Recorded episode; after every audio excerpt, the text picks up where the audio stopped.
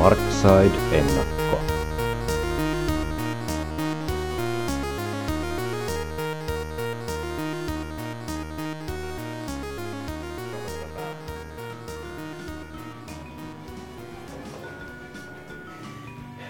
Toivottavasti ei ainakaan dynastia. Siis kun mä ruoppisen painin sen maski päässä. En mä tiedä, se oli ihan jotenkin tosi sekava. En mä ymmärrä, mikä se on se fiilis, mikä se tulee. Sä yrität palata vanhaan. Ja siis ollut ihan niin kuin älyttömän vaikea niin nousta aamulla. Et Ei, ei tunnu olevan niin mitään syytä, syytä edes niin herätä. Se on- Ja jotta Sanki ymmärtää, niin englanniksi pikku pala. Son, we gonna fuck you! Up.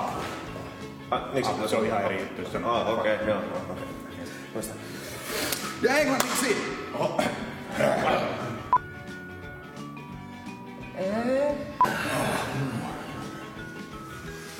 Ja Sanille englanniksi vielä, jotta ymmärtää.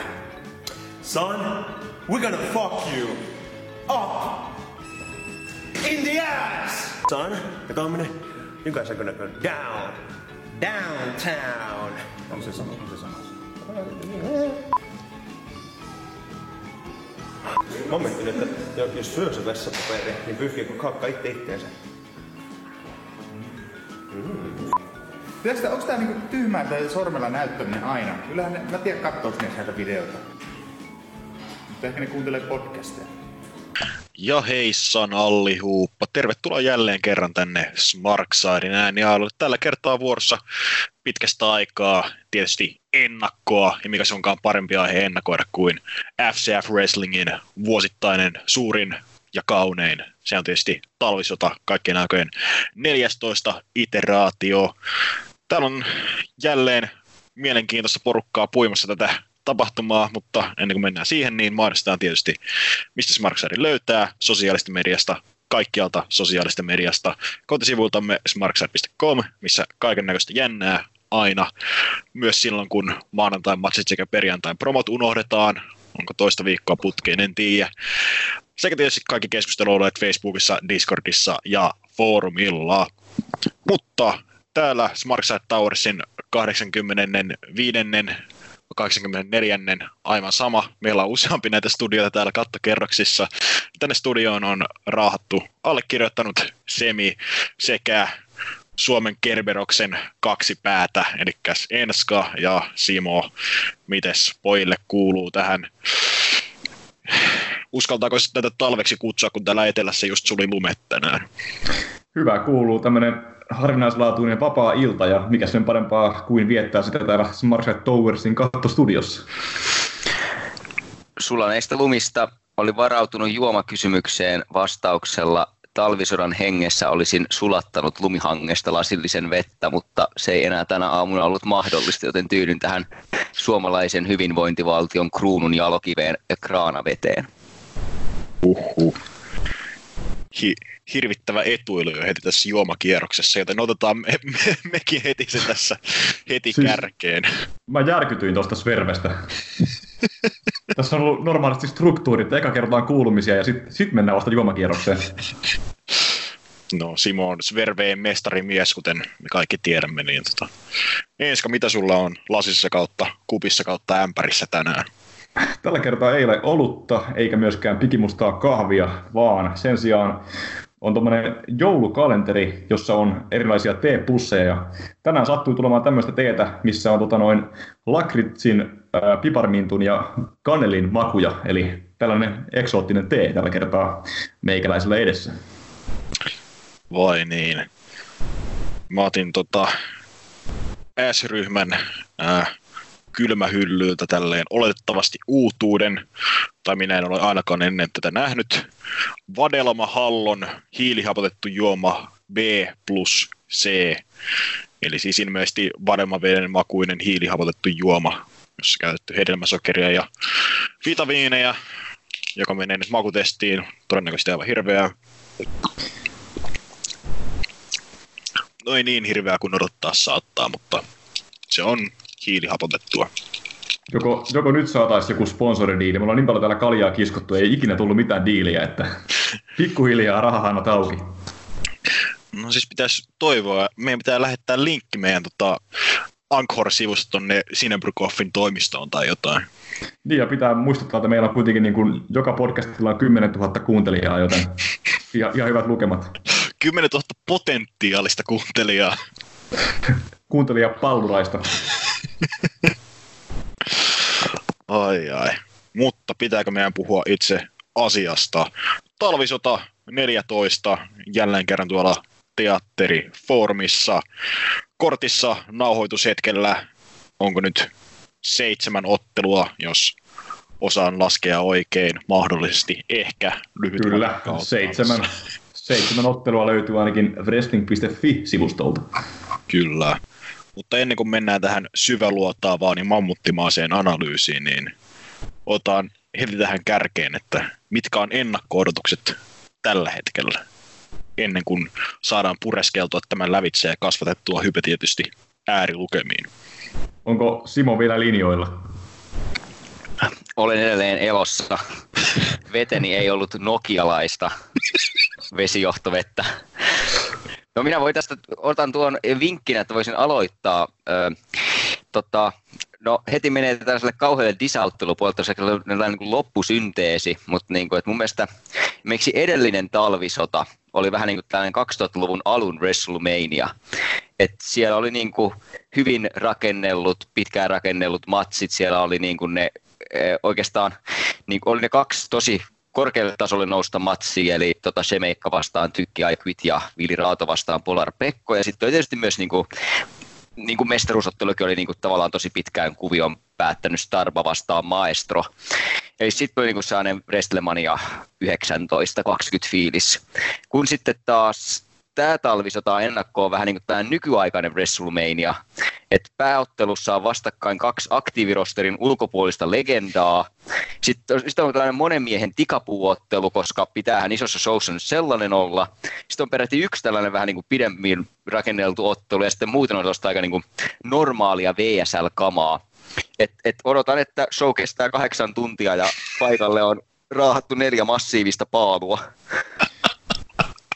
No joo, kun miettii, tämä on ehkä tämmöinen niinku modernimpi WrestleMania. Tämä on tuo yksi iso tuommoinen attraktioottelu Karula vastaan Valentine. Sitten muuten vaan tämmöisiä niinku aika niinku nopeasti ja ehkä niinku vähän epäloogisesti rakenneltuja matseja, niin kuin toi pääottelu, eli toi mestaruusmatsi. Sitten tota noin, esimerkiksi toi Salmon Streetin ja Stargarderikin matsi, niin jotenkin tuli taas vähän niin kuin yllättäen. Ja moni moni tota noin, hahmo on mennyt polkuja pitkin, mitä niin kuin ei kuvitellut vielä keväällä. Esimerkkinä Shemeikka ja sitten se, että koko kortissa ei ole edes Polar Pekkoa, niin tota, mielenkiintoista. Joo, tosiaan vielä tuossa vielä tuossa loka, ennen lokakuun VSL tuntui, että ää, kaikki oli avoinna talvisotaa varten ja ne tietyt, jotka veivät talvisotaa, ne eivät olleet ehkä niitä ää, parhainta, parhaimpia mahdollisu, mahdollisia ainakaan omasta mielestäni, mutta sitä ehdittiin hieman, hieman purraa ja silloin lokakuun jälkipyykissä ja tullaan puremaan, purkamaan, puremaan. Vittu osas puhua suomeakin vielä. Tullaan käsittelemään nyt tässäkin kaksituntisessa pläjäyksessä. Simon kun mainitsi, että tämä tuntuu vähän nykyajan WrestleManialta, niin mikä olisi tällainen musiikkiakti, joka vie 20 minuuttia tästä tapahtumasta? Hitsi, kun en ollut nyt tätä etukäteen miettinyt, mutta se olisi varmaan joku, niin kuin, yleensä, jos se niin kuin WrestleMania, mikä 30 kolme tai jotain muuta vastaavaa, se on sellainen relevantti nykyaikaan artisti kuin Kid Rock, niin kyllä sitten ehkä niin kuin Tommi Läntinen. Tommi Läntisen näin tuossa kesällä eräällä juttukeikalla ja oli kyllä tota noin erittäin jotenkin surullisen näköinen mies, kun esiintyi Sastamalassa melkein tyhjälle yleisölle. Sinä kun teet näitä juttukeikkoja, niin pitäisikö sinun Enska tällaisena niin kuin Suomi-painin Corey Gravesinä, joka on viikonloppuisin Arkiviikolla tällainen etky podcastipoju, niin voisiko tehdä tutkivan... vaan tatuoinnit. voisiko tehdä tutkivan journalismin ö, t- tällaisen ö, artikkelin aiheesta, missä on Polar Pekko? Ja Joo. mikä on tämä niin kuin, vuosi sitten oli niin kuin tämä Next Big Thing ja Sisu 8 finaalissa ja nyt ei edes koko kortissa, että onko Pekko Michael Majalahti Guy? Kyllä, viikon päästä Smarkside aloittaa uuden podcastin kellonsoiton jälkeen. Mä voin hankkia, joku, tota, mä voin hankkia joku hennatatuoinnin vaikka, niin päästään jo aika lähelle Corey Gravesia. Uhuh. Mutta ennen kuin tämä sekoilu menee aivan liian pitkälle, niin jos hypätään sitten tähän talvisodan korttiin, pudetaan tosiaan tuolta wrestling.fi-sivustolta perinteisesti alhaalta ylöspäin ja Enska Smartsidin oma Eeno Leeno saa runoilla nämä ennakkotekstit tuolta sivuilta. Ei, Smarksodissa ei ole mitään Eino Leinoa, vaan FCFllä on Eino Leino aina välillä näissä matsikorteissa. Mutta sen verran teki vielä vielä sekoilla, kun tota noin, Simo tuossa nosti esiin WrestleMania 19 ja talvisota-vertauksen, niin mikä olisi semmoinen WrestleMania 19-tyyppinen matsi FCFssä, semmoinen niin kuin elämää suurempi Hogan vastaan Vince? Se Olisiko se Am- Amon, A- Amon vastaan Starbuck?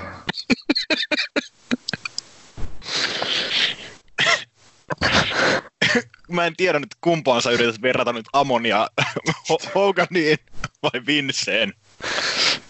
Jokainen voi itse, itse tehdä omat tulkintansa.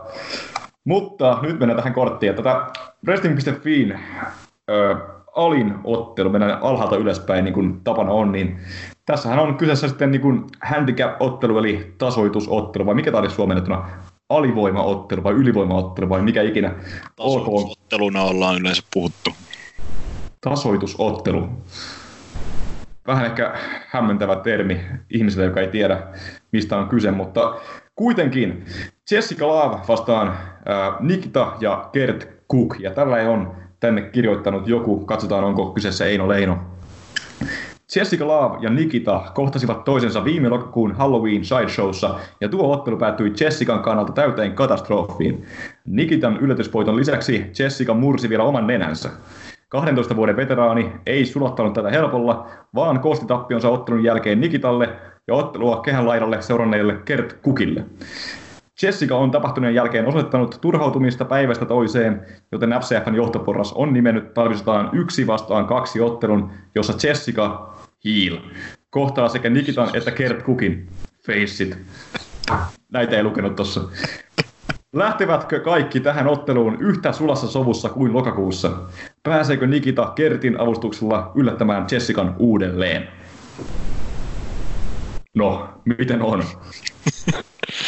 No, ää, ta, mainitaan tässä nopeasti, että ää, en tiedä onko Jessica osoittanut turhautumista päivästä toiseen, kun tässä kahden kuukauden aikana on saatu ne kaksi, kaksi promovideota, joista toinen oli se Sideshown jälkeinen promo, missä huusi, että hänen uransa on pilalla, ja toinen oli tämä jokunen päivä sitten tullut VHS-promo mustasta huoneesta, jossa Jessica näkymättömissä huutaa, että hänen uransa on edelleen pilalla.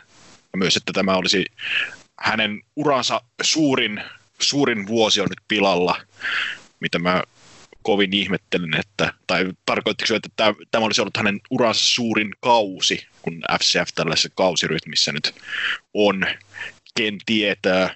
Öö, kuulostaa hemmetin oudolta, koska mitä Jessica ylipäätään on niin tehnyt tänä vuonna tai tällä kaudella? Tai niin kuin, No, niin, mist, mistä tämä mistä tää nyt tulee, että niin kuin, jos häviää Nikitalle, niin ura päättyy? Tai siis, no se, vai onko ei. se se ne, nenän murtaminen, vai mikä niin kuin, tässä on? Tämä on jotenkin niin kuin, tosi ADHD-mäistä puukkausta. se on sen nenän murtaminen oli se laukaiseva tekijä tässä, kun Simo myös Sideshowssa paikalla olleena pystyy todistamaan, niin Jessicahan oli täysin hysteerinen, kun nenä, nenä siinä murtui ja aukeni ja murjoi sitten Nikita ja ää, Kertin nopeasti karveesiin.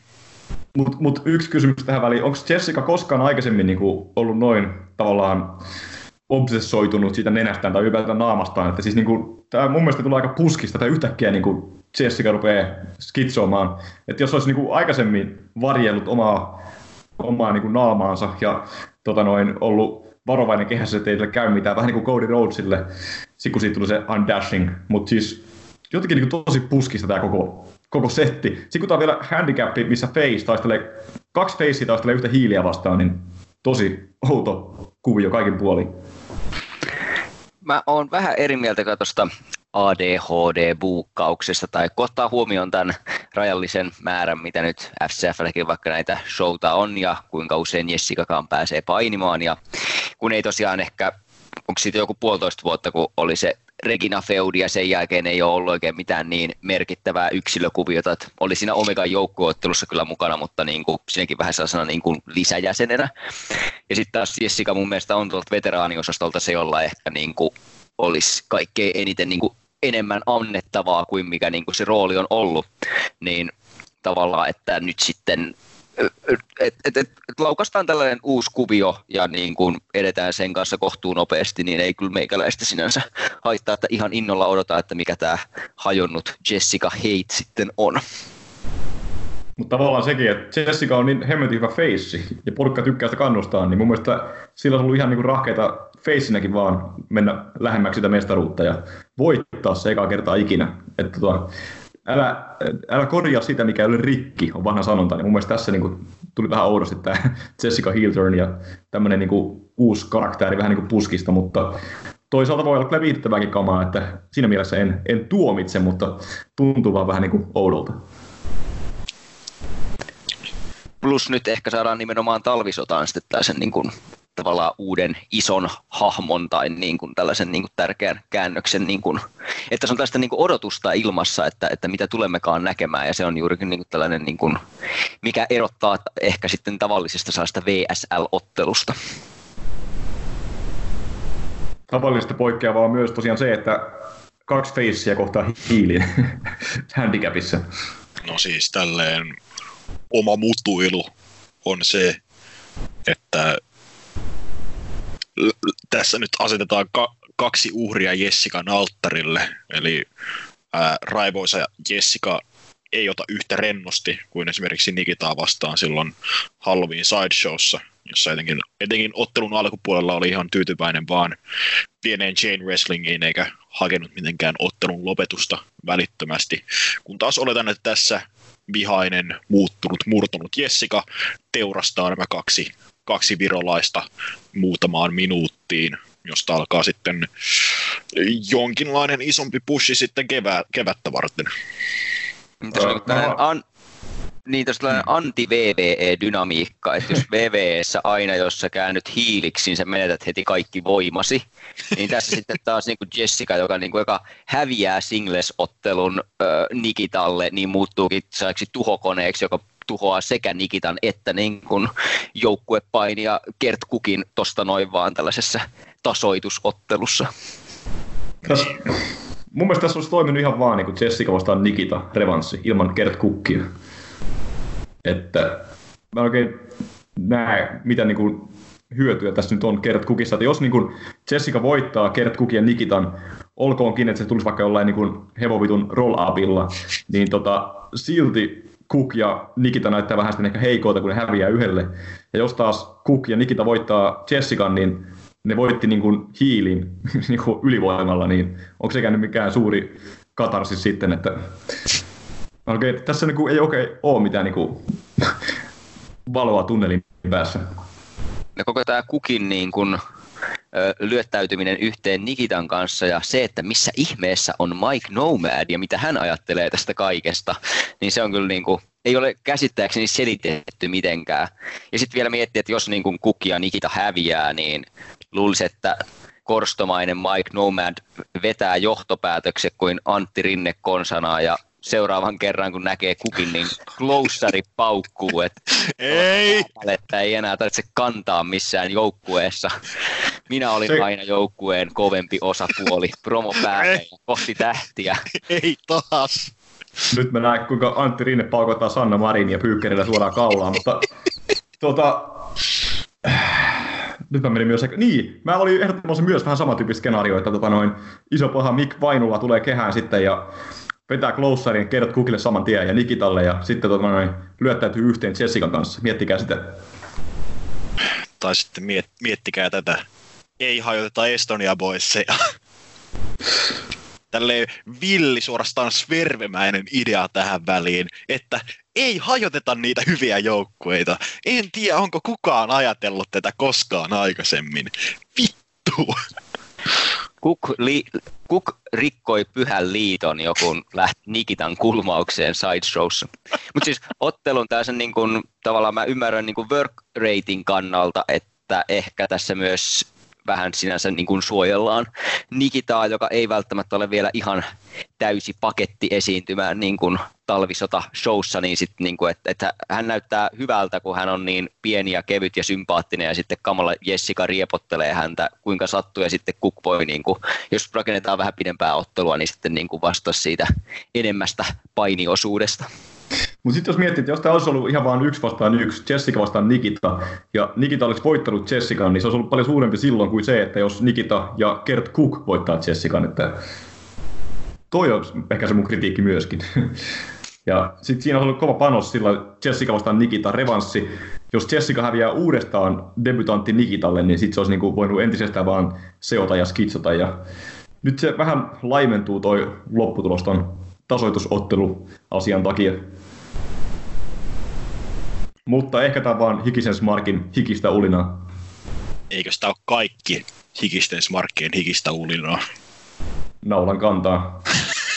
Se, se, se ei tule olemaan se kellonsoiton jälkeen podcasti, se on Ed Kyllyä.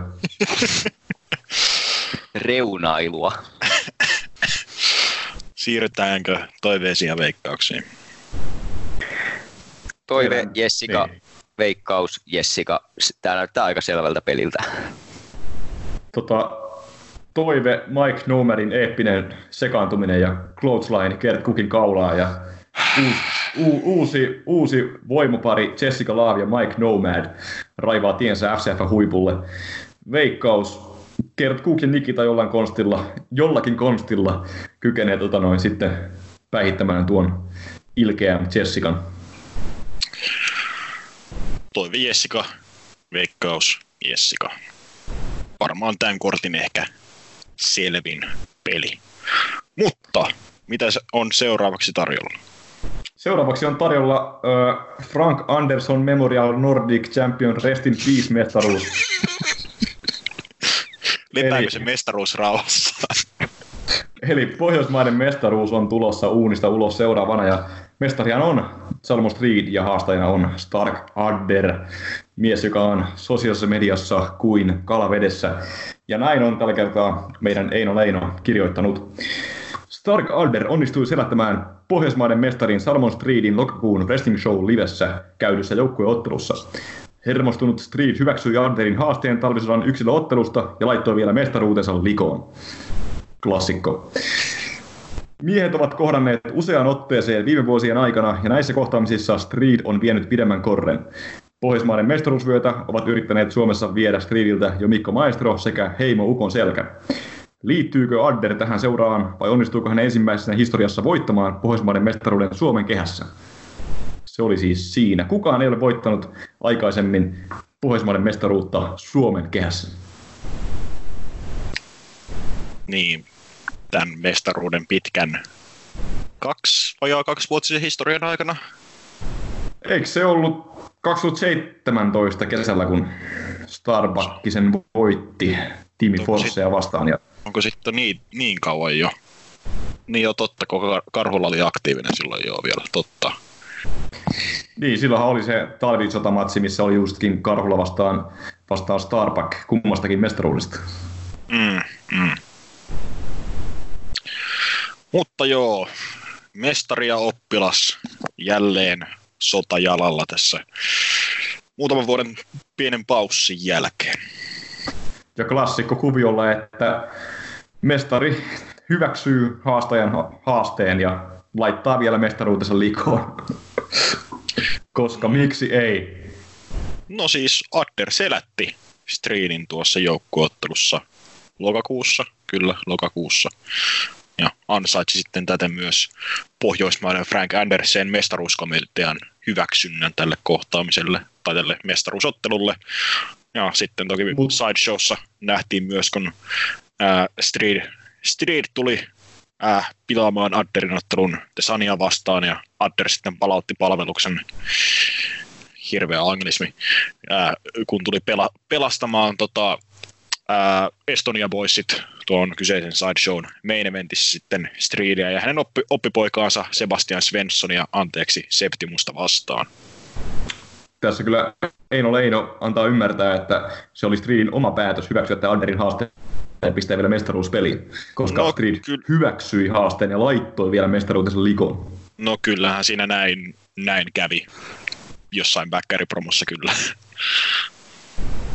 Mystiset, legendaariset päkkäripromot.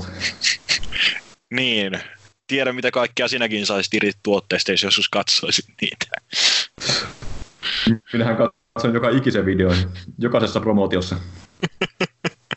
Paitsi VV Backstage ei koskaan. Oh. No jos mennään takaisin tähän Mr. Anderson Fuck TNA Memorial North American Championship-otteluun, niin sanotaanko, että pari vuotta sitten taisi vielä olla sellainen niin kuin, ehkä niin kuin, oikein tällainen prototyyppi kuiva FCF-perusmatsi, mutta nyt tämä niin kuin, kiinnostaa huomattavasti enemmän kuin ehkä joskus olisi kiinnostanut, että se on ehkä niin kuin rosterin kaksi tällaista tasaisinta suorittajaa, joilta tietää, että mitä niin kuin kehässä voi odottaa, mutta mut kumpikin on tässä niin kuin ehkä just viimeisen parin vuoden aikana niin kuin ke- kehittynyt huomattavasti jollain osa-alueella, että Street on mun mielestä nykyään sellainen todella hyvä sellainen Jerichomainen veteraani suunsoittaja, tai e, just muistaa miksi vuosi sitten talvisodassa se matsi Ionia vastaan, niin oli todella, todella viihdyttävää sanan säilän käyttöä siinä pitkin ottelua. Ja sitten tietysti Adderilla, että mitä enemmän se vaan ottaa sitä hullua shamaania hahmoonsa, niin sitä overimmaksi se tulee. Ja että niin kun, nyt olisi viimeistään aika niin kun vetää täysin sokka irti ja niin kun ruveta polttamaan niitä reikiä kylkeen keskellä kehää, niin se olisi niin kuin seuraava SCF-mestari. Omaan vai vastustajan kylkeen? Mm, oma kylki reijitetään, vastustajan kylki nyljetään. Kunhan fanit pysyy niin suojassa, niin kaikki ok.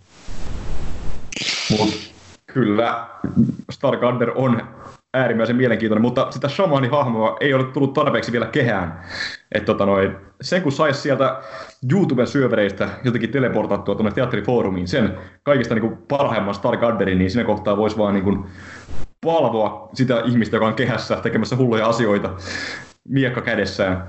Mutta tota, ehkä vielä enemmän kaipaisi myös mestari Tikkua takaisin kehään. Se, oli, se on sääli, jos se jää vaan sen keväälle, koska siis se, se niin räjähti mun tajunnan. Oh, joo. Itsellehän tämä on kah- kahden hienon painijan välinen hieno tekninen kohtaaminen, jota odotan, odotan toki illalla, innolla.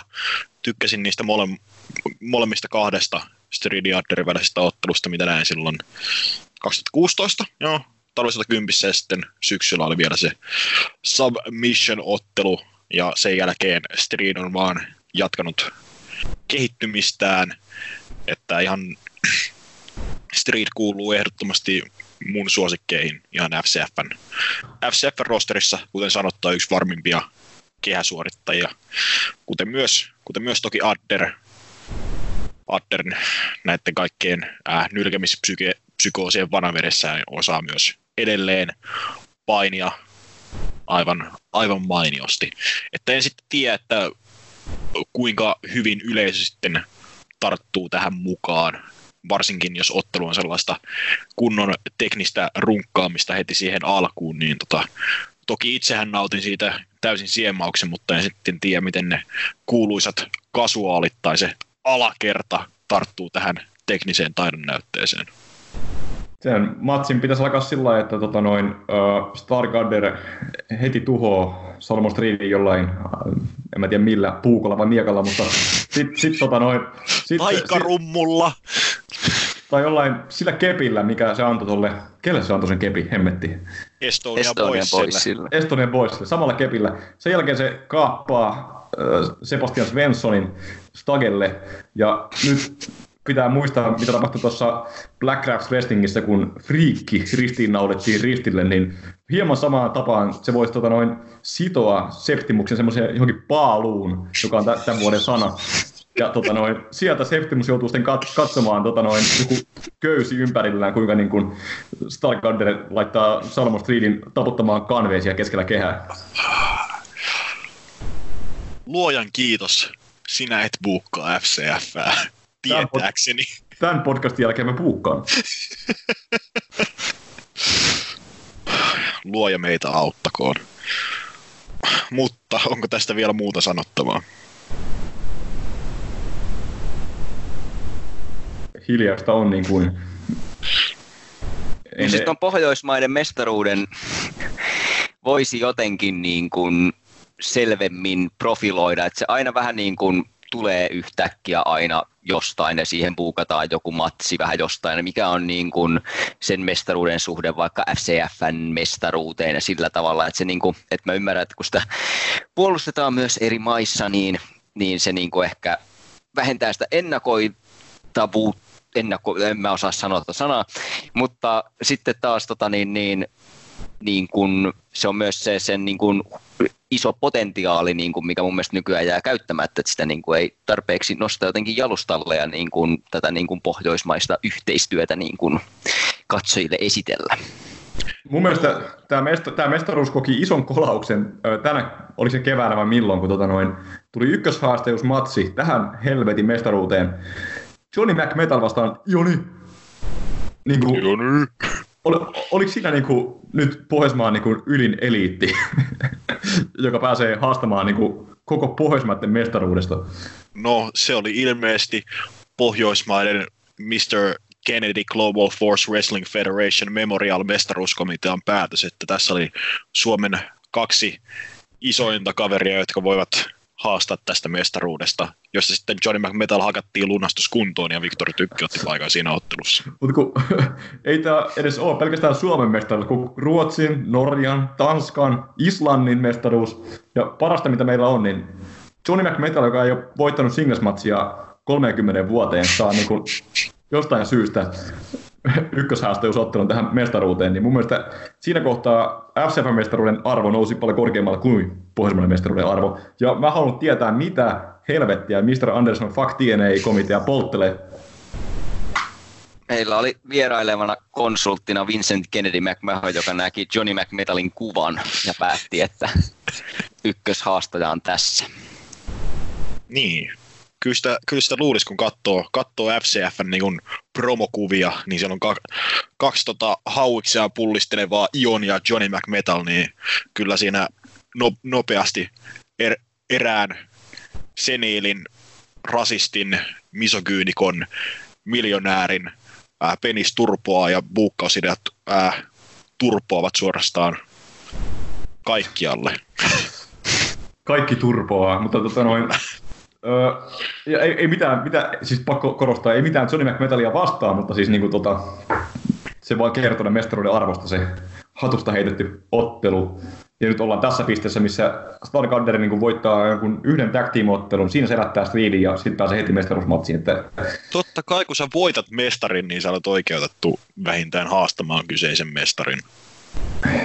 Sä voitat mestarin tag team-ottelussa. Mm, se, se on yksi, kaksi, kolme. That, that's all that matters, brother. No, no siis niin, tää on hyvä, hyvä niin ohjenuora ylipäätään. Jos on kyse showpainista, laita aivot narikkaan. oh. En, en, en jaksa. Enskan, jaksa, Enskan kanssa ei jaksaisi väitellä asioista, joten siirrytäänkö ihan suosiolla ää, toiveisiin ja veikkauksiin. Tämän podcastin suola saattaa olla se, että me täällä kiistellään ja väitellään keskenämme, että parempi olisi jaksaa, damn it. no, haluaako Simo taas heittää ensimmäisen? Selvä. Öö, toi, no sanotaan, veikkaus Street säilyttää toive, öö, ei ole Adderin voitto, vaan että Adderil, Adder ja Heimo löisi hynttyyt yhteen tällaisena kansalliseepoksellisena veteraanitiiminä. Se olisi jotain kaunista. Että ne voisi jahdata niitä FCF-joukkuemestaruuksia. Ai niin. Ja vois... mestaruutta. Ups, hitto. Ja heti kun uudet mes- kiiltävät mestaruusvyöt ensimmäisen kerran esitellään, nämä heittäiskin ne roskiin ja kaivaisi esiin joku itse tehdyt oravan nahka mestaruusvyöt. Se olisi, se olisi hienoa se. Oh. Ää, itse toivoni veikkaan Streedia. Tuntuu, että tällä Pohjoismaiden mestaruuskaudella on vielä annettavaa, vaikka toki kun tällaista poh- Pohjoismaiden tota, ää, kategoriassa ajattelee, niin on varmaan muillekin, mu- muillekin firmoille olisi mielenkiintoinen, että pystyy lennättämään tätä suomalaista legendaarista villimiestä, kumminkin yksi Pohjoismaiden kokoneimpia painijoita lennettelemään tai iskemään lauttaan ympäri Pohjoismaita puolustamaan sitten vyötään Ruotsin, Norjan ja Tanskan nuoria toiveja vastaan. Onko tätä vyötä kertaakaan puolustettu vielä Tanskassa tai Norjassa? Mm, pitäisi kaivaa cage match auki ja katsoa sieltä, mutta öö, tuliko sulta kummakin siis jo toiveen veikkaus? Eli tota, niin, öö, veikkaus, Salmon Reed, toive se, että nähtäisiin enemmän tosiaan niitä kansainvälisiä matseja tästä mestaruudesta, koska ne on mun mielestä tämän niin mestaruusvyön semmoinen herkku. Et vaikka joku Ender Kara vastaan Salmon Reed, jos se olisi onnistunut, niin ai että. Mutta, mutta toinen toive on totta kai mestaritikku, koska mä rakastan mestaritikkua. Seuraavana Wrestling.fi-sivustolta löytyykin sitten joukkueen mähinä. Eli Jami Aalto ja Semeikka vastaan Tesan ja Toni Tamminen. Ja näin lukee täällä sivustolla, että 14 talvisodan joukkueottelusta vastaa vastikään hyvän yhteisen sävelen löytäneet Jami Aalto ja Semeikka sekä uusi yllättävä paritus The Sun ja Tammisen Toni. Jami ja Semeikka keksivät yhdistää voimansa viime Wrestling Show liveen ja saivat aikaan melkoista jälkeä. Huolimatta molempien viimeaikaisista henkisistä vastoinkäymisistä, parivaljakon kemia toimii kertaheitolla loistavasti. The Sun ja Tamminen puolestaan luottavat vanhoihin konsteihin, yllättävyyteen ja viekkauteen. Kaksikko pääsi yllättämään Aallon ja Semeikan viime sideshowssa ja heittivät haasteen talvisotaan. Haasteeseen on nyt vastattu ja ottelu on virallista. Jatkuuko Aallon ja Semeikan hyvä joukkuekemia talvisodassa vai onko Sanilla ja Tammisella yksinkertaisesti vaan liian paljon koiruuksia hihassa? Nappaa liput Ticketmasterista tai meidän kotisivuiltamme vielä kun niitä on jäljellä. Tarkennetaan nyt kumminkin. Ää, Jami Aalto ja Semekka heittivät tämän avoimen haasteen talvisotaan mille tahansa joukkueelle, ja Sani ja Tamminen sitten vastasivat tähän, eikä toisinpäin, kuten tämä teksti antaa ymmärtää. Eino Leino on syönyt sieniä jossakin metsässä ja mennyt sitten sekasin. Mutta itse ottelusta tä- tässä paistaa show stealer, ehkäpä, kuten myös hyvin mahdollinen opener, vaikka tässäkin on hieman pelko persiissä, että jonkinlaista storyline-sekoilua nähdään tuolla Shemeikka ja Jami Aalto tiimin puolella. Tässä joitain promojahan on nähty tuota molemmilta joukkueelta. Tammisella ja Sanilla muutama video, missä heidän yhteistyönsä on saumatonta, kun taas tota Jamilla ja, Jamilla ja Aallolla, Aallolla ja Shemeikalla toki ju, juttu, juttu kulkee, mutta samalla on avaudettu syväl, syvällisesti, syvällisesti asioista, että miten Jami Aalto ei ole vieläkään päässyt yli tota Smooth and Stonedista, että ole ainoa Jami. Ää, miten Shemeikka ei oikein tiedä, mitä hänelle tapahtuu, paini Ruotsissakin maski päässä, ei oikein tiedä, tiedä miksi herää aamusi ja muuta tällaista erittäin, erittäin syvällistä settiä. Ja sitten seuraavaksi perseenä taas jotain kameralla, eli psykoosit ovat tulilla.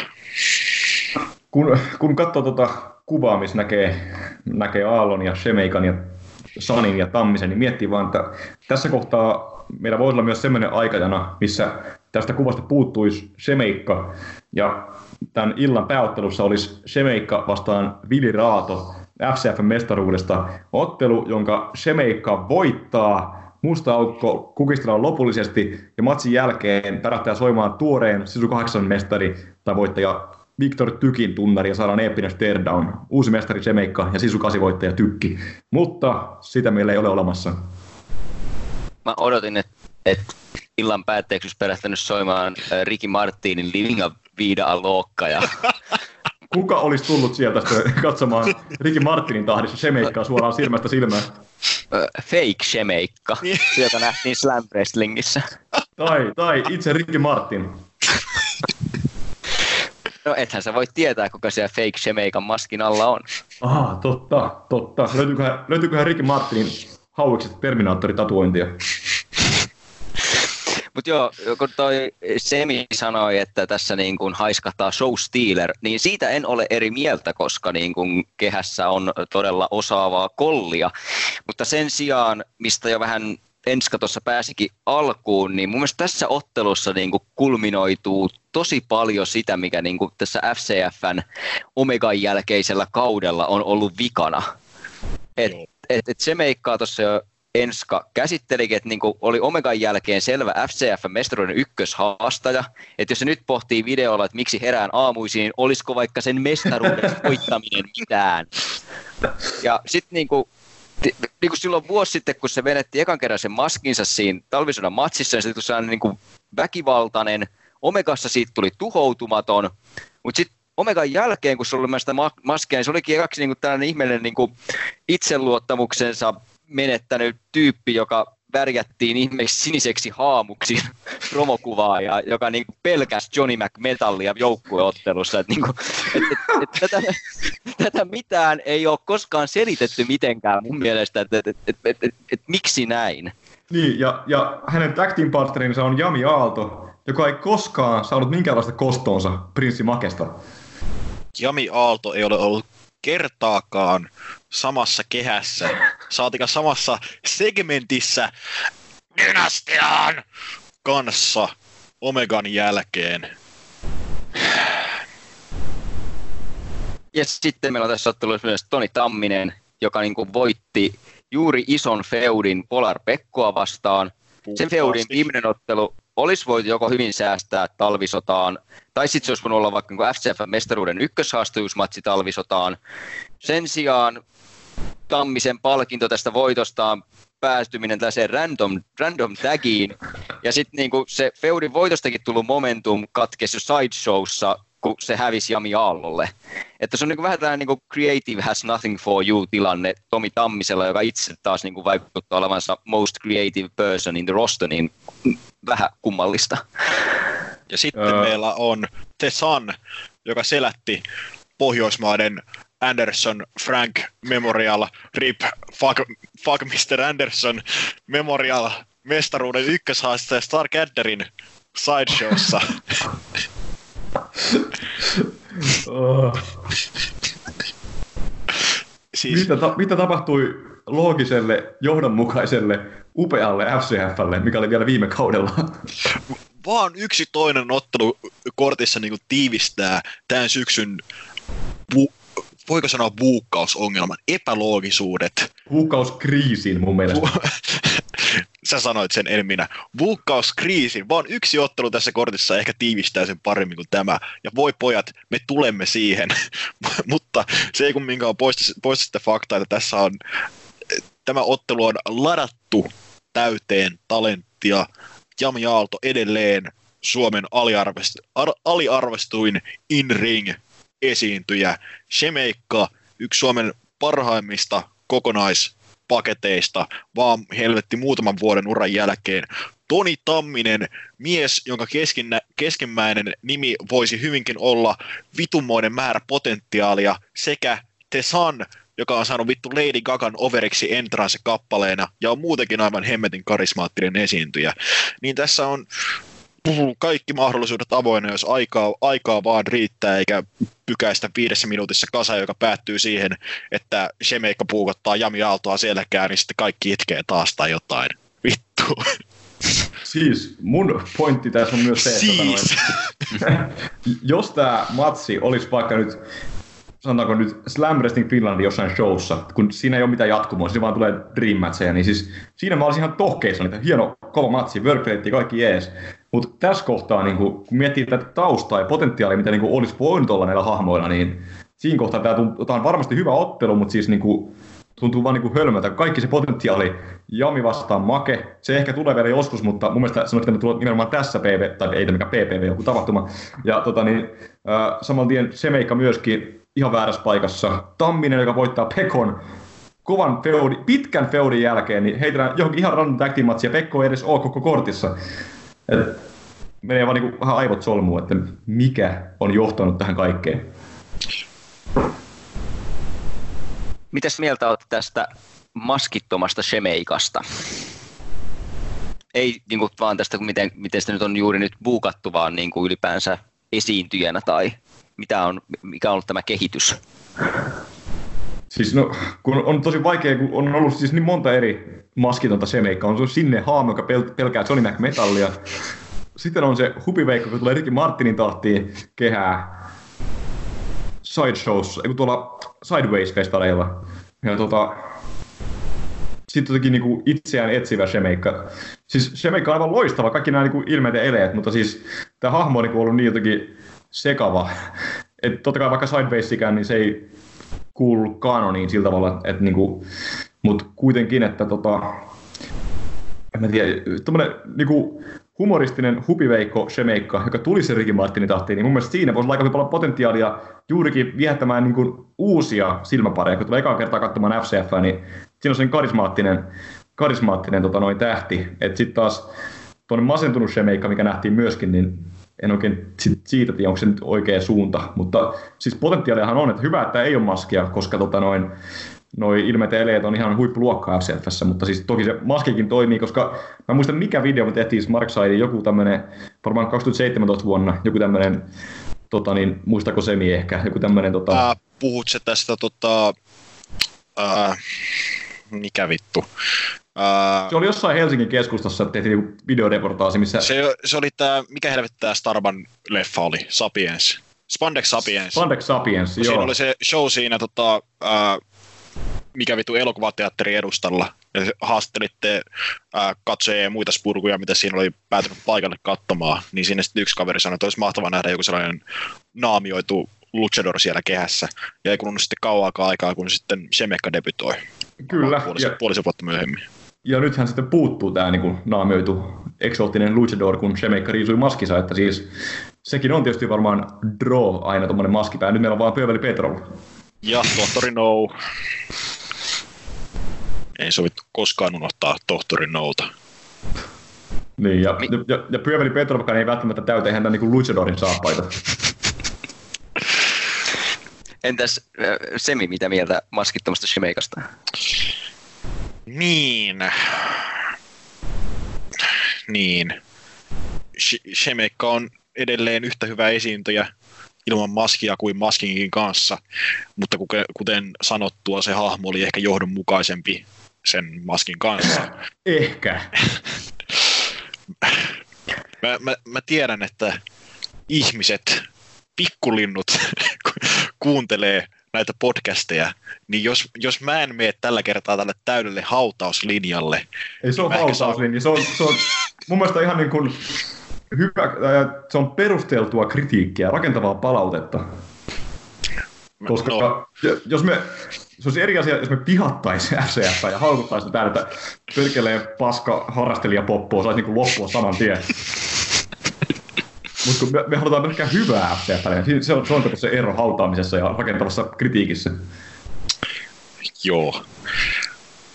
Mutta mihin, mihinkä mä jäin? Ähm, niin, että Shemeikka on ollut ehkä, ehkä yhteneväisempi hahmo tota silloin naamioituna, vaikka toki silloinkin äh, humoristisempiakin hetkiä riitti Shemeikan äh, rikkaalla parivuotisella matkalla, kuka voisi unohtaa esimerkiksi Rahka Saagaa, mutta tota, vähän etsii itseään ehkä.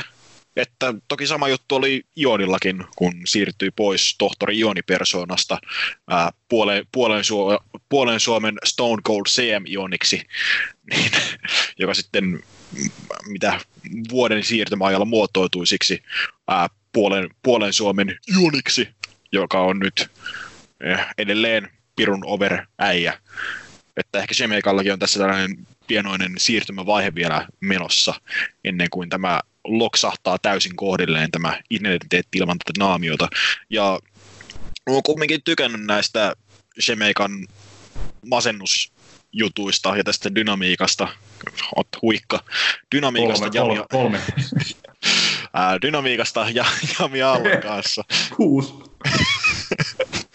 e- että molemmilla on niitä äh, luurankoja, kaapissa on niitä äh, peikkoja selässä, että se on johtamassa johonkin, mä toivon, toivon kautta uskon, että on vaan yllät, yllättävän, ää, yllättävän pienellä liekillä palaa tämä kyseinen, kyseinen Shemekan identiteettikruisikuvio, kun verrataan vaikka siihen ekaan otteluun, mitä käsiteltiin, Jessica, Love, miten, miten hänen hysteerinen kriisi niin kuin laukesi tos noin vain.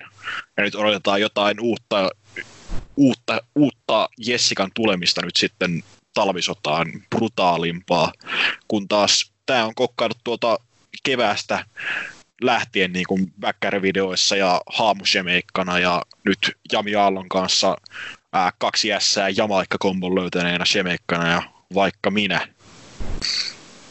Toi, t- tässä kohtaa mun on pakko ottaa ihan nopea rönsy ja pistää Simo Smarside Towersin piinapenkkiin ja kysyä häneltä, kun sä, sä puhuit tuossa tota noin Ionin overnessista, niin tämmöinen filosofinen kysymys, että onko Ioni samalla tavalla over kuin Adam Cole, baby?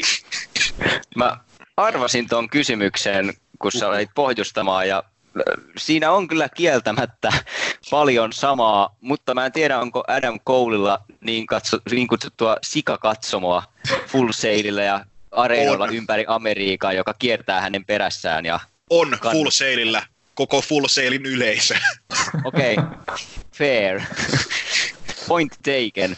Mutta siinä on jo sitä samaa kuin, että, että niin kuin, tämä siis viittaa siihen, että happamasti totesin NXT Takeoverin jälkimainingeissa silloin Brooklynissa, että tuntuu, että, että enemmän kuin että jengi niin kuin fanittaisi Adam Cole painiaa, niin ne vaan tykkää huutaa Adam Cole, Cole baby, ja sitten se niin kuin on overimpi kuin se itse painia, niin kuin se voi huutaa tolleen. Niin tuossa Ionin huutelussa on ehkä hieman samaa, mutta toki taas kerran, koska me vain rakastamme FCF ja FCM painioita, niin onhan se vain ihanaa. Ioni ei itse huuda. Se on totta. Kehässä. Hän ei, hän ei, se olisi hienoa, se huutaisi kymmenen kertaa matsin aikana. Tai koko ajan. Itse asiassa toi olisi kyllä, niin kuin, koska nythän se on muuttunut puolen Suomen paikassa imeksi bodaavaksi lihapääksi, niin se sopisi hyvin, että se vaan niin huutaisi omaa nimeään. Se ainoa sana, mikä se osaa. Mu- muuttuu Pokemoniksi silmien edessä. Mutta joo, vielä sitten Semeikasta, kun itse kysyin, niin oli tietysti va- valmistellut vastauksen ja se tota, hyvin samalla linjoilla siitä, että et, et joo, että et niin kun selvästi, niin, että ehkä itsekin halunnut sen erilaisen roolin ja tuoda enemmän näyttelijän taitoja esiin, mikä olisi just niin kuin tosi fine, mutta nyt kun hän ei ole niin kuin päässyt näyttämään niitä oikein kunnolla tai johdonmukaisesti, niin se on niin kuin vaan näyttänyt niin kuin tavallaan varjolta tai haamulta entisestään, ja sitten niinku kaikella kunnioituksella, että just mitä Enska sanoi siitä, että siinä oli sitä niin kuin, että se oli tosi cool, ja siinä oli sellaista niin it-factoria saman tien, kun tuli sellainen mystinen musiikki, ja sitten sellainen niin kuin, mystinen maskipää tuli, jolla oli vielä leukakin maalattu, ja sillä oli niin kuin sellaista niin kuin it-factoria siinä hahmossa heti ensi näkemältä, kun sitten taas ilman maskia, niin kaikella kunnioituksella mies nimeltä Semeikka on kuitenkin aika sen tavallisen näköinen jamppa että kun se ennen oli niin kuin Karjalan aave, niin nyt se on Joensuun tradenomi. Ja sen vuoksi sen pitäisi nyt päästä näyttämään niitä näyttelijän taitoja enemmän ja niin kuin kasvattamaan taas sitä yleisösuosiota, että se niin kuin olisi sen arvoista. Kuunnellaanko Joensuun yliopiston tai Itä-Suomen yliopiston pileissä Riki Martinia? Sitä emme voi tietää, mutta pitäisikö mennä toiveisia veikkauksiin? Haluatteko te kehua hiilijoukkuetta vaikka tässä välissä hetkisen vielä? No, kummatkin on loistavia. San ja Tamminen. En tiedä kumpi on vuoden kehittyneempi paine. Se nähdään sitten Ludwig-palkinnoissa. Eikös vastaus ollutkaan Jake Loopää? se on ainakin vuoden somepersona. Paitsi Starcarter on kyllä niin kova vastustaja, että mä en oikeasti tiedä. Oh. No, Mut se, se, on, se, on, eri, eri tota, hirviönsä se. Mutta toiveen veikkaus, mä voin vaikka tästä aloittaa, niin tota, hmm, vaikea sanoa veikkaus on kuitenkin ehkä San ja Tamminen, koska voisi kuvitella, että jommalle kummalle, tai jos jompikumpi tarvitsee pushia enemmän, niin se on ehkä tuo San ja Tamminen, koska se ja Aalto pysyy kuitenkin tavallaan overeina. Että tämmöinen niin looginen ajattelu siihen. Toive. ehkä Jami Aalto voisi nyt sitten seota ja tota, kuristaa Shemeikan tajuttomaksi. Hiuksillaan. hiuksillansa ja sitten liittyä tonne Reginan ja Maken dynastiaan. Kuulostaa aivan hirvittävältä ajatukselta. On eri mieltä. minkä jälkeen olisi ollut tosi paljon lo- logiikkaa siinä, että Maken piti niin kuin väkivaltaisesti irtautua jamista ja perustaa tämä dynastia, kun sitten puoli vuotta myöhemmin se on silleen, että come join me brother. Kyllä, vanha kunnon ö, Tukholma-syndrooma. Hetkinen. Siis Mäkin se, että, että Jami Aalto tota noin, ää, saa puukon selkäänsä dynastialta ja sitten liittyviä dynastian orjaksi. Yhdeksi vangiksi vaan, jolla hemmetisti tukkaa. Rastavanki, kyllä. Joo, itse voi jatkaa veik- tai toive, mm, en tiedä, ehkä sitten jopa nyt jos niin kuin Shemeikka saa kiksejä tästä joukkuepainista, niin Shemeikka ja Jami Aalto olisi, Jamaikka olisi kaunis pysyvä joukkue, jos niin kuin olisi joku joukkue mestaruus, jota tavoitella. Ö, veikkaus, mä nyt haluan uskoa, että tässä paljon dissatussa sieluvailuksessa on ollut kyse jostain, mikä silloin tarkoittaisi sitä, että tämä olisi niin kuin nyt joku tärkeä merkkipaalu tässä Semeikan tarinassa tämä ottelu, mikä tietysti luultavasti sitten taas tarkoittaa kolme muuttajaa vähän niin kuin statisteiksi ja ehkä sitten tulee taas joku eeppinen sverve, mutta se olisi ehkä parasta, mitä tästä tilanteesta niin kuin olisi kuitenkin saatavissa irti. Toive, kaksi jässää, veikkaus, kaksi teetä. Mennäänkö eteenpäin? Mennään ihmeessä. Morjesta, minä olen Mystinen P. Pirkanmaalta ja tämä on Smarksidein ennakko. Sisu kahdeksan finaali. Reimi vastaan Viktor Tykki. Talvisota XIVssä. Tällä kertaa käytetään roomalaisia numeroita. Käydään myös historian kolmas Sisu kahdeksan finaali. Mustan aukon tuhokone Viktor Tykki jyräsi kolmannella kerralla tiensä turnauksen finaaliin, voittaen matkallaan Jami Aallon sekä Tessanin. Kaavion toista laitaa finaaliin eteni turnaukseen ensimmäistä kertaa osallistunut Reimi. Turnauksen aikana Reimi nappasi voiton Tammisen Tonista sekä lopetti Regina Rosendalin historiallisen voittoputken. Meritit ovat molemmilla kunnossa ja taitoa löytyy, mutta löytyykö sisua? Kumpi tekee historiaa liittyy Mikko Maestron ja Vili Raadon joukkoon uutena Sisu 8 voittajana? Regina Rosendalin historiallinen voittoputki, joka nousi esiin oikeastaan sen jälkeen, kun Ukon silmäottelu syntyi ja piti keksiä perustelu, miksi siellä on dynastia. Ää, Regina Rosendalin historiallinen voittoputki, joka teoriassa kyllä katkesi jo Sideways-festareilla. Niin, koska siellä dy- dynastia joppas sekä perjantaina että lauantaina muistaakseni. Hän taisi hävitä jo yksilöottelussa Jessikalle. Toi, sinä olit siellä paikalla, sun pitäisi paremmin, vo- paremmin muistaa kuin minä. Minä join about 3000 Brooklyn Amerikan laageria. Ja gin Ja älä sä Semi ala pilaamaan täydellistä ukon silmäottelua sun faktoilla. Mutta ei, ei sukelleta vielä ukon silmän syvyyksiin, vaan puhutaan tästä Sisu kahdeksan finaalista. Eikös musta aukko ole yleensä kirjoittu kanssa se aukko isolla? No nyt oli kyllä pu- punakynä, pu- punakynä kane. Ja ihan tällainen muistikuva. Ellei tässä nyt tekstissä tarkoiteta sitä, että Viktor Tykki edustaa kirjaimellista mustaa aukkoa. Nyt mennään liian syville vesille. Intergalaktinen Viktor Tykki voisi olla kyllä potentiaalinen hahmo. Mä oon pitkään toivonut semmoista niinku ekstraterrestriaalista alienia tänne FCF, vielä ei ole nähty. Et ollut viime sideshowssa. Oliko siellä UFO? Eikö siis alien? Ei Oliko ollut UFO? tuntematon lentävä objekti, mutta tää, oliko se koura? Kyllä, koura ja tietysti oli mystinen nahkamies. Ja my- mystinen nahkamies kyllä. Se, että pukeutuu nahkaan, ei tee susta alienia. Jos sä käytät raippaa ja isket asennon joka, joka askeleen jälkeen, niin tarkoittaa tekeekö se silloin? Ja minkä takia koura olisi mukaan jotenkin niin kuin ulkoavaruudesta? Se sylkee moottoriöljyä. Niin sylkee moni suomalainenkin sunnuntai-aamuna. Okei, jos mennään tähän otteluun, Ei missään nimessä.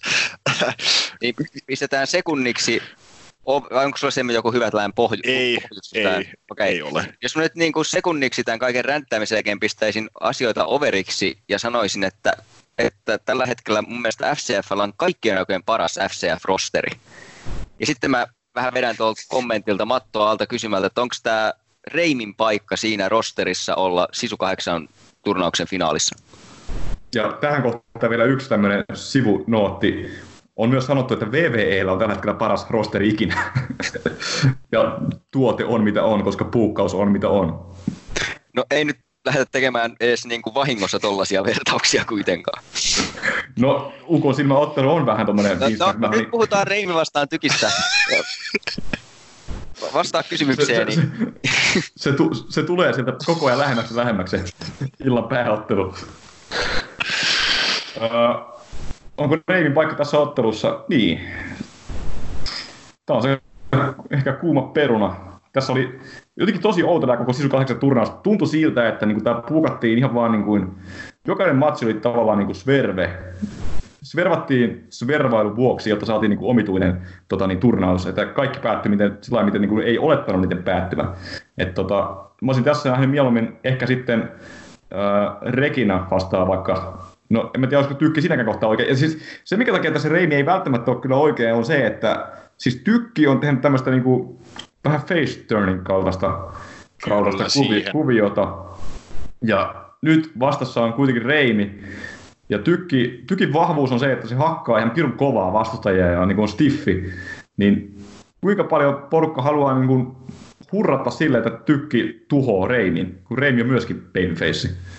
Et, tässä on nyt se kuuluisa dynamiikka aika lailla retuperällä, ellei sitten tässä ole joku tämmöinen eeppinen kuvio käynnissä, että tykki vedättääkin kaikkia ja onkin tosiaan sadistinen hiil taas tuolla teatterifoorumissa, jolloin gimmikki muuttuu useammin kuin Pixel kannella yhteensä, jolloin Adam Rylandin legendaarisen Extreme Warfare Revenge-pelin mukaan Victor Tykki menettää overnessia. Um, itse jos yritän vastata tuohon Simon kysymykseen, että kuuluuko Reimi tähän otteluun, niin Reimi on kieltämättä kehittynyt painijana, mutta ei samaan tahtiin kuin usea, usea luokkatoveri, sanotaanko tässä vaiheessa. Eli se, se koulutuserä, joka debytoi samaan aikaan silloin samassa, samassa sideshowssa. Että on näyttänyt ajoittain niin kuin välähdyksiä, mutta sitten paikoin on jättänyt todella kylmäksi. Että tavallaan tavallaan tässä on nyt perat, perattu Reimille tällainen iso make it or break it ottelu, kun vastassa on jälleen yksi rosterin varmimpia kehäsuorittajia, ja tarinakin on lähestulkoon pommin varma David vastaan Goliat, mutta siinä jälleen Kummakin feissejä. niin pienoiseksi ongelmaksi nousee tuo, että ää, Tykin ja Perkuleksen tota, välirikkoa ja Tykin vauvanaama käännöstä on perattu tässä periaatteessa koko syksy. Miettikää, raamatussa Goliat olisi ollut myöskin feissi. Sitten olisi vaan niinku lyönyt Davidia. Ihan ok. kääntyy, kääntyy feissiksi David Matsin aikana. Koska siinä on vähän kyse, että tällä hetkellä Goljat on vähän silleen kahden vaiheella, mutta koko ajan näyttäisi siltä, että se olisi selvästi niin kuin itsenäistymässä hyvikseksi. Tuleeko tykistä oikeasti FCF Big Show? Mutta mut, kyllä, kyllä, kyllä mä nyt vastaan tuohon Simon kysymykseen. Reimi ei ole tässä kyllä oikein, koska se mikä tässä pitäisi olla hemmetti soikoon Sisu 8 finaalina, ja sitä me ei koskaan saada ikävänä muisteluksena, niin Polar Pekko vastaa Viktor Tykki. Sen takia, että A, se olisi ihan hemmetin kova ottelu, B, se olisi hyvä jatkoa sille, että Pekko taipui viime vuoden finaalissa viime metreillä Vili Raadolle, ja nyt vastaan tulisi mustanaukon entinen klaanilainen Viktor Tykki, joka on kaksi kertaa jo epäonnistunut tässä turnauksessa ja nyt sanonut, että tämä on viimeinen kerta, kun osallistuu, joten olisi suuri panos, voittaako Viktor Tykki vai voittaako Polar Pekko. Eli häviääkö Tykki taas vai häviääkö Pekko tämän toisen finaalinsa putkeen, niin siinä on ollut kyllä mun mielestä se oikea ratkaisu. Jos nyt tota, ää, kumminkin mitä muistelen, niin Sisukasin alkuperäinen ideahan oli se, että nimenomaan näiden nuorten painioiden turnaus, että toki, toki se on vähän hämärtynyt, kun ensimmäisessä finaalissa Mikko Maestro ja Vili Raato ja toissakin vielä Raato mukana, että on oikeastaan ensimmäinen finaali, missä on kaksi NS, NS-nuorta tulokasta, että toki Tykillä tuli nyt kolmas täysvuosi painijana täyteen, että sinällään. Mutta parempiakin finaaleja olisi toki voinut olla, jos olisi Rapakon takaa, ei Rapakon takaa, tuosta Suomenlahden takaa vähän la- lauttaa vedetty edestakaisin, niin joku Viggen. Luovuta jo toi, luovu sun toivosta, Viggen on jobberi. Se ei tule koskaan voittamaan sisu kahdeksaan, vaikka se twiittasi, että pääsikö se mukaan, mutta se ei päässyt edes mukaan. No siis vittu, sehän olisikin ollut idea, että vittu ka, vu, yli vuoden jobbausputken jälkeen niin Vikke vihdoin osoittaa sitä ruotsalaista sisoa ja taistelee itsensä tässä finaaliin. Vain Vikken on jobberi. Mutta mut, mut siis oikeasti siis niinku se yksi juttu siinä Pekossa on se, että niinku, Pekko ei ole koko kortissa, ja musta tuntuu, että niinku, sisu kahdeksan, tai siis sisu kahdeksan puoliväli edessä, vai väli edessä, kummassa se menikään, mutta siis puoliväli edessä. Puoliväli edessä kummakin putos, eikö niin, Tamminen ja Pekko, se ekassa Wrestling Show livessä. Kummakin uhrattiin selkeässä talvisota bildaavassa kuviossa. Ja sitten tota noin, matsi käydäänkin Wrestling Show livessä, Hiil voittaa puhtaasti, ja talvisolossa ei merkkiäkään kummastakaan, tai siis siitä feudista. Siis, niin kuin... onko, onko tässä voinut käydä jotain sellaista ns. oikean maailman meininkiä, että Pekko on yksinkertaisesti ollut estynyt painimasta talvisotapäivänä, niin okei, tehdään blow-offi sitten tapahtumaa ennen ja katsotaan Pekon kanssa sitten uudestaan keväällä tai Tampereella, että mitä tehdään. Pilaat hyvän salaliiton järkevällä selityksellä. Mikä on se salaliitto? että Polar Pekko on... Sun se pitää selvittää Corey Graves. Nyt tulee muuten aika hemmetin hyvä tota noin, kellonsoiton jälkeen ensi viikolla. Pa- parasta kuunnella, siellä on vieraana Salomon, Amon, kuka vielä? Ei, ei, ei kaikkia ihan samaan jaksoon. Siis, kato, pitää säästää myös ensi vuoden puolelle toi Amon ja Patrick Pesola ja Pit Dog. Finhammer Halme. Joka muuten on, jälleen kerran mä teen lupauksen, mutta siis se haastattelu on tulossa. Mä oon jo, littero, mä oon jo litteroinut aika paljon. Oh, hyvä. Mitäs toi Hall of Fame-äänestys? Uh, katsotaan uh, ensi vuoden puolella. oh. mulla, mulla, on myö, mulla on myös oikea työ. ah, palataan ihmeessä asiaan. Mites kerkeekö Simo laukoa oman mielipiteensä, että onko Reimin paikka tässä? Mm, no, samoilla linjoilla, että ei. Ja siis tässä on nyt sama, mitä Eetu sanoi, että tarkoitus ei ole sanoa, että öö, olet huono, tai että minä olen tunnetusti Smarksaidin johtava misogynisti. Olisimme silti hyväksyneet esimerkiksi Reginan niin kuin tähän finaaliin minä päivänä tahansa, vaan kyse on just siitä, että kun mielestäni niin kuin FCFssä niin kuin kaikkien eduksi olisi, että jokainen on niin kuin kortissa sellaisella paikalla, missä niin kuin pystyy operoimaan ikään kuin, niin kuin kykyjensä tai sen hetkisen potentiaalinsa ylälaidoille. Musta tuntuu, että FCF niin kuin just, niin kuin sinne viime Omegaan asti niin kuin joku vuosi, puolitoista niin kuin puukattiin aika hyvin just silleen, että tuntuu, että kaikki niin kuin todella niin kuin pääsee loistamaan. Ja tässä mun mielestä on vähän vaarana, että, ja tässä turnauksessa, miksi siinä edellisessä ottelussa vähän vaarana, että että nyt annetaan niin kuin, tavallaan liian suuri näytön paikka ja sitten jos sitä ei lunastakaan, niin jää vähän niin kuin sellainen ö, ö, ei niin sitten ö, hekumallinen maku niin kuin hommasta suuhun. Ja sen puolesta niin kuin ehkä näkisin Reimi jossain niin kuin, mielelläni jossain toisessa ottelussa niin kuin tällaisena juurikin altavastaaja feissinä, minkä roolin vetää hyvin ja on tosiaan kehittynyt paljon koko ajan. Mutta mä en edes tiedä, onko Reimi tässä altavastaaja, koska Wrestling Show livessä Prinssi Make iskee Kurpstompin Reimille stakella ja Reimi vaan nousee ylös ja lähtee hakkaamaan ja voittaa dynastian 2 vastaan 1.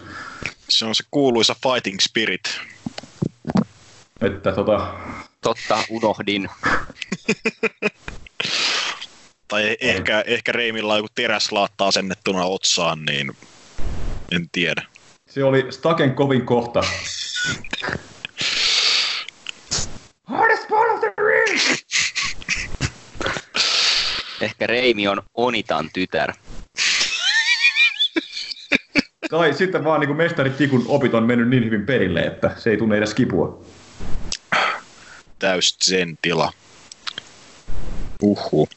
Mutta mut, no, nopea kommentti, vaikka tätä onkin tässä näin hieman kritisoitu, niin otteluna kuitenkin Reimi vastaan tykki on varmaan hemmetin kova. Ja tästähän saatiin vähän esimakua sinne jossakin Battle Royale-matsissa, missä tykki iski hirveän, tota noin, Se hirveän viime, viime syksyn tämä Suomen suurin rumble-ottelu, missä tosiaan tykki eliminoi Reimin juuri tällä helvetilli, helvetillisellä kyynärpääiskullaan. Niin, niin se antoi vähän esimakua, että jäi, jäi semmoinen nälkä näiden kahden kohtaamiselle. Ja nyt me saadaan se, että siitä mä oon kyllä ihan iloinen, mutta tässä pitäisi ehdottomasti olla se dynamiikka, että Reimi on face ja Tykki on ihan puhdas heel. No että siis tää- kyllähän tässä otteluna, tu, ottelu rakenteellisesti tulee lähestulkoon varmasti, vittua kun minä tiedän hikisten smarkkeen hikiset ulinat, mutta ottelu rakenteellisesti tämä tulee menemään sillä tavalla, että tykki on hiil. Ellei tästä tapahdu ultimaattista sverveä ja Reimi liity mustaan aukkoon ennen ottelun alkua. Ei muuten huono. On! Mä pelkäsin, että Teetu sanoisi noin. Reimi mustassa aukossa olisi mielenkiintoinen. Tai sitten mestari Tikku olisi toinen vaihtoehto, mutta musta aukko ehkä vielä enemmän. Onko musta aukko ollut enää niin kuin maisemissa? Oliko se sideshowssa? No siis... Sideshowssa tykki esiintyi ihan itsenäisesti ja hyvin facemäisesti, mutta sitten taas enemmän kaanoniin, koska tykki myös esiintyi Sideshowssa siinä ehkä vähiten kaanon ottelussa, missä nähtiin myös koura, kun se taas VSLssä edelleen on sitten Perkules ja Petrov kulkeneet mukana ja sitten ollut sitä kinaa, että minä kyllä pärjään ilman teitä tätä nilkkimäistä Sania vastaan esimerkiksi. Mutta voidaanko tässä matsissa nähdä siis myös mustan aukon pööpöilyä? tässä hyvin todennäköisesti nähdään, koska tykki tarvitsee sitä Reimiä vastaan. Koska Reimi nousee kurpstompista stagella tuosta noin vaan. Tykillä ei ole mitään, millä pysäyttää tämä japanilainen tuhokone. Hei, mennään, mennään toiveisia veikkauksiin. Haluaako Semi aloittaa? Ää, toiveen veikkaustykki. Te, käy mulle eniten järkeen tässä. Ja niin, tykki keväällä mestaruuskuviossa. Kenties, ken tietää helvetti mihin suuntaan ne on menossa. Tai kumminkin isohkossa kuviossa jälleen kerran kevään tullen. Mutta ken tietää minkälaisia svervejä herra Juhana Kinkon Karhulan hatusta löytyy. Semi, sä oot Suomen Gabe Sapolski puhkaajana, joten tota noin, mä yllätyin, Äh, mä, mä yllätyin kun sä te... pitäisikö mun olla nyt loukkaantunut tästä? T- Tiedätkö kuinka paljon paskaa Kemsa Polski on saanut niskaansa viime aikoina? Väitätkö, että minä buukkaajana maks- maksaisin in exposure, eli siis T-paidoilla? Mä lähinnä niitä niinku, ö, matsidynamiikkaa mietin hikisten indyjen puhkaajana, niin tota noin, ö, sinä teit tämmöisen erittäin Vince Russomaisen niin kuin, ajatuksen mun aivoihin, ja nyt mä oon kyllä sen kannalla, että mä toivon sitä, että Reimi liittyy mustaan aukkoon ja voittaa Sisu 8 turnauksen, mikä jälkeen Victor Tykki tulee sitten Facen haastamaan ultimaattista hiili-Reimiä myöhemmin tässä näin, ja ehkä sitten nähdään tämä hullua myöskin tuolla mestaruuskuviossa, koska ukosilmaottelussa voi tavoittaa ihan mitä tahansa, niin uusi heel haastaja Reimi voisi olla ihan mielenkiintoinen, mutta veikkaus on kuitenkin tykki. Ja tota, varmaan sillä tavalla, että musta aukko sen tota noin, jotenkin tulee musta aukolle ja tykille semmoista niin kuin riitelyä, mikä ei kuitenkaan johda sitten niin kuin tykin tappioon, mutta johtaa siihen, että musta aukko ja tykki erkaantuu toisistaan lopullisesti ja saadaan sitten se face-tykki, mikä on mun mielestä kyllä ö, huono päätös, koska tykki on aivan mahtava hiil ja pelottaa, että se ei välttämättä ole hirveän hyvä feissi. Toive Tykki sanoo mustalle aukollinen ottelua, että te ette nyt tule tänne pööpöilemään ja ottelee sitten ku- siitä huolimatta itsenäisesti sellaisena jurkin ilkimyksenä, mikä hän on, ja voittaa ottelun. Öö, veikkauksen suhteen kävin läpi nämä eri skenaariot, ja tässä päästään loogisesti vain yhteen tulokseen, koska jos tykki häviää puhtaasti, näyttää tykki heikolta. Jos tykki häviää mustan aukon käännyttyä sitä vastaan, niin Reimi näyttää tahattomasti hiililtä. Jos tykki voittaa, niin se tekee tavallaan vain niin kuin minimisuorituksen. Toki tämä olin kirjoittanut ylös ennen kuin mä muistin, että Reimi on tuhoutumaton, eli ei se ehkä olekaan minimisuoritus. Mutta se ei kuitenkaan tunnu miltään niin kuin valtaiselta turnausvoitolta. Eli jäljelle jää vaan tämä Svervemaster 3000. Reimi liittyy mustaan aukkoon ja voittaa. Hyvä, että se on realistisin skenaario, koska mä haluan sitä. Sitten mennään eteenpäin. Täältä löytyy Pitääkö sitten... muistuttaa, että meidän veikkaukset ei ole koskaan osannut kohille? Mutta Simo ei koskaan veikannut vielä täällä FF. Plus tuo oli hyvä analyysi noista eri kuvioista, joten tässä on nyt oikeasti myöskin mahdollisuuksia osua oikeeseen.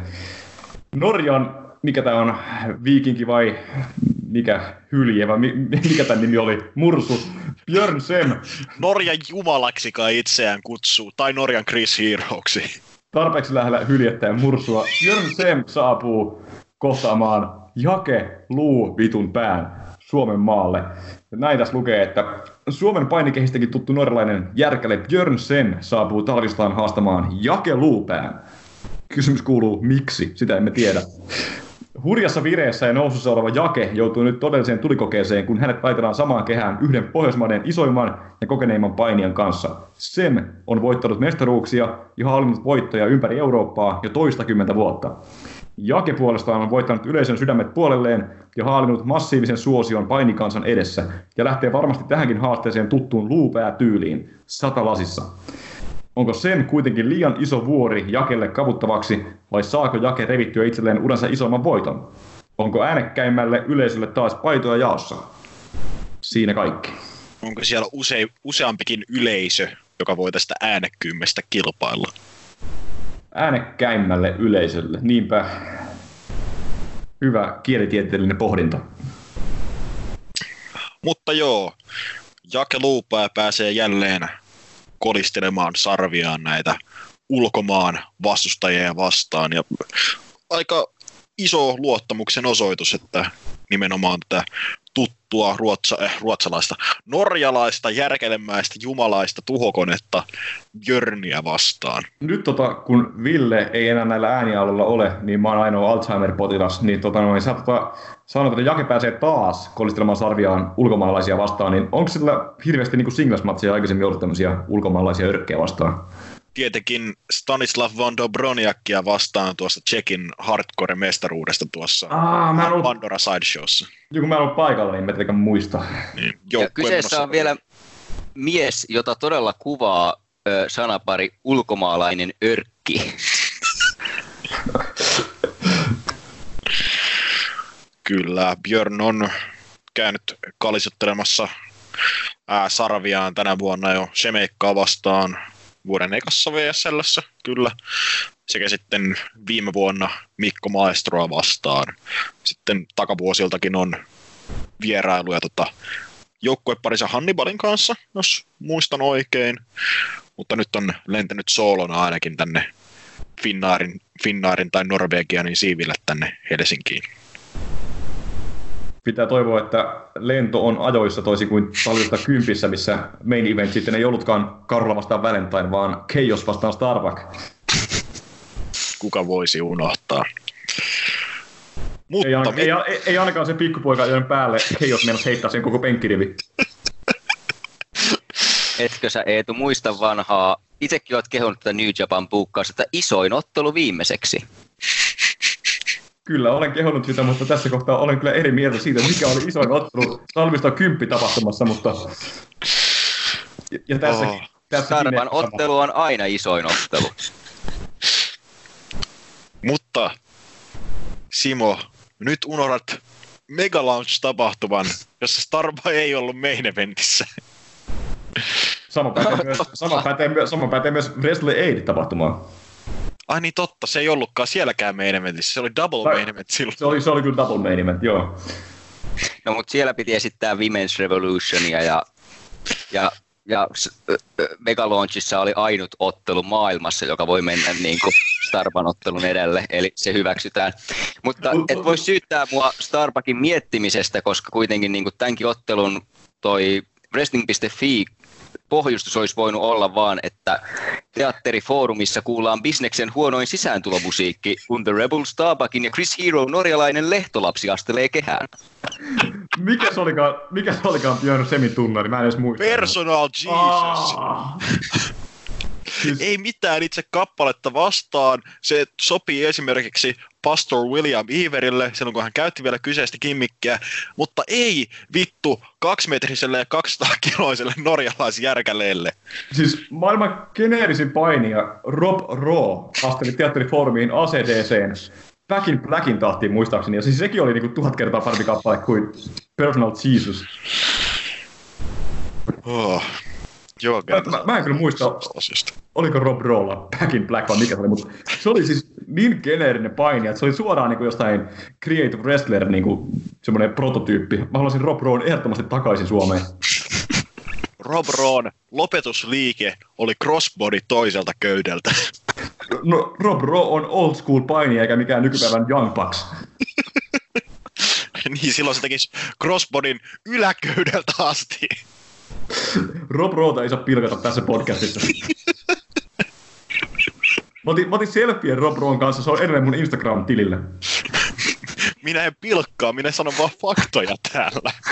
Se on edelleen mun Instagram-tilillä, niin poistatko useinkin vanhoja kuvia sieltä? En, mutta en myöskään Rob Rawn selfietä.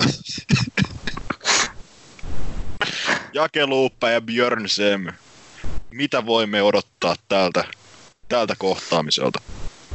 Toivottavasti ainakin tota noin, kaiken näköisiä aseita ja mähinää, koska niistähän jakeluupää on tehty.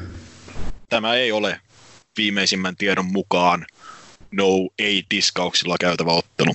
Jos tuomarina on päätuomari Teemu, niin sillä ei mitään merkitystä, koska se ei näe mitään. Toisaalta jos ilmoitetaan ei diskauksia ottelu, niin on pieni riski, että yleisöstä maailman suurin Björn Semin fani alkaa sekaantua liikaa otteluun pyytämättä. Mutta onneksi siellä on varmaan uusia tota niin, nohevia ihmisiä kehänlaidalla mm, vahtimassa turvallisuutta. Pitelemässä. Juuri näin. Mitä voi odottaa? Sem on iso jässikkä, jolla on hyvä yleisökontakti. Jake Luupää on rämäpäinen altavasta, jolla on hyvä yleisökontakti. Tämä mun mielestä sopisi hyvin vaikka tapahtuman openeriksi jopa tämä ottelu, vaikka olikin tässä nettijärjestyksessä täällä korkeammalla. Ja joo, samaa mieltä Enskan kanssa siitä, että kun Jake on kuitenkin elementissään tuolia heilutelle ja se HC-rymistely Stanislavia vastaan oli todella hyvä, niin ehkä näin talvisodassa olisi kiva, että pääsi tuomaan parhaat puolensa esiin ja saisi sitten tässäkin pööpöillä niiden erilaisten lelujen kanssa, kuten JBL sanoisi haussun hauskasti 34 kertaa tämän ottelun aikana selostaessaan. Oh, tota niin, tuli tuosta mieleen, mä just kuuntelin Wrestling Observer Radio ja uusimman, uusimmassa roossa oli kuulemma todella lyhyessä ajassa viisi kertaa kutsuttu Ricochetita supersankariksi, mutta tota noin, se mitä tämä matsi ehdottomasti tarvitsee on tota niin, komediaa, koska tässä kortissa ei ole niin paljon komediaa välttämättä muuten. Totta kai on tuossa niin vaikkapa Salomon Street, Stargarder, Street todennäköisesti heittää hyvää läppää ja Jessican matsissa voi olla ehkä jotain komediaa ja niin poispäin, mut, ja varsinkin tuossa tag team sitten kanssa, mutta siis ei ole semmoista selkeää niin komedian matsia, mutta tämä voisi olla, koska Jake Lupää on huumorin mestari ja Björn Seemo on tuommoinen kivikasvoinen örkki, niin tota noin, siinä on hyvä kontrasti, joten tässä on se komediapläjäys ja voisi tulla vaikka H.C. Andersen pööpöilemään myös tuonne kehään. Miksi ei? Niin, suurin, tra- suurin tragediahan tässä kortissa on se, että H.C. Andersen ei ole ainakaan vielä, vielä puukattu mihinkään. Siis vilttiketjuun on jätetty H.C. Andersen, Johnny McMetal ja Polar Pekko muun muassa. Ja Mike Uuden Englannin nahkamies. Mystinen, mystinen nahkamies, Mike Nomad, Mutsi, Septimus, Keke Teuvo. Teuvo. Tämä on melkein niinku Tämä on talvisota. Tässä puuttuu Teuvo, joka on niin suomalaisten, hahmo, suomalaisten hahmojen historiassa. Ehkä Teuvo tulee laulamaan maamme laulun siinä alussa. Toivo, toivon niin. Ja itse asiassa Jake, Jake Keke ja Teuvo, nehän voi tulla tähän matsiin niin pööpöilemään myös. Tonne. Sehän on Suomen paras joukkue kuitenkin. Eli siis ne tulee pööpöilemään, sitten tulee HC ja nahkamies, sitten tulee Teddy Long ja sanoo, että tämä on nyt kolme vastaan kolme matsi, hala hala hala. Itse asiassa kelpaa. Koska No siis- Ei kelpaa. kelpaa, se, kelpaa sen takia, että siis ne on ollut hemmetin hauskoja nämä kaikki niin Suomen parhaimman joukkueen matsit tänä vuonna. Esimerkiksi Omegassa. Se peukalopaini Stanislav vastaan Keke, never forget.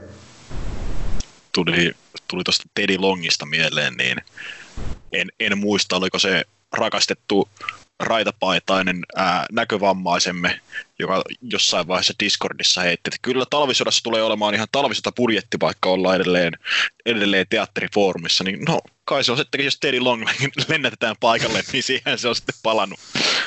Tai, tai sitten tässä kohtaa tuleekin Teddy Long paikalle ja tota noin, Jake Lupää ja Björn Sem onkin joukkue ja saa vastaansa, jos puhutaan talvista budjetista, niin ultimaattisen joukkueen Demolition Davies ja Tiny Iron. Mä olin ajattelemassa, että Jack Lupe, Björn Sem, you're going one on one with the Undertaker. No ei nyt sentään. Jot- Jotain rajaa. Kyllä Suom- Suomessa ei ole yhtä kovia öljysheikkejä kuin Muhammed bin Salman. No esimerkiksi tota, niin, HCTPS omistaa erittäin rikkaat kaksi ihmistä, niin jos, jos ne myöskin hullantuisi öö, showpainista nähtyään Demolition Davisin ja tota, niin, Tiny Ironin megaloma, megalomaanisen ottelun, niin kaikki on mahdollista. Kaikki Tosin- on mahdollista, että jatketaanko tästä ottelusta ja siirrytään pikkuhiljaa kohti kortin huipennuksia.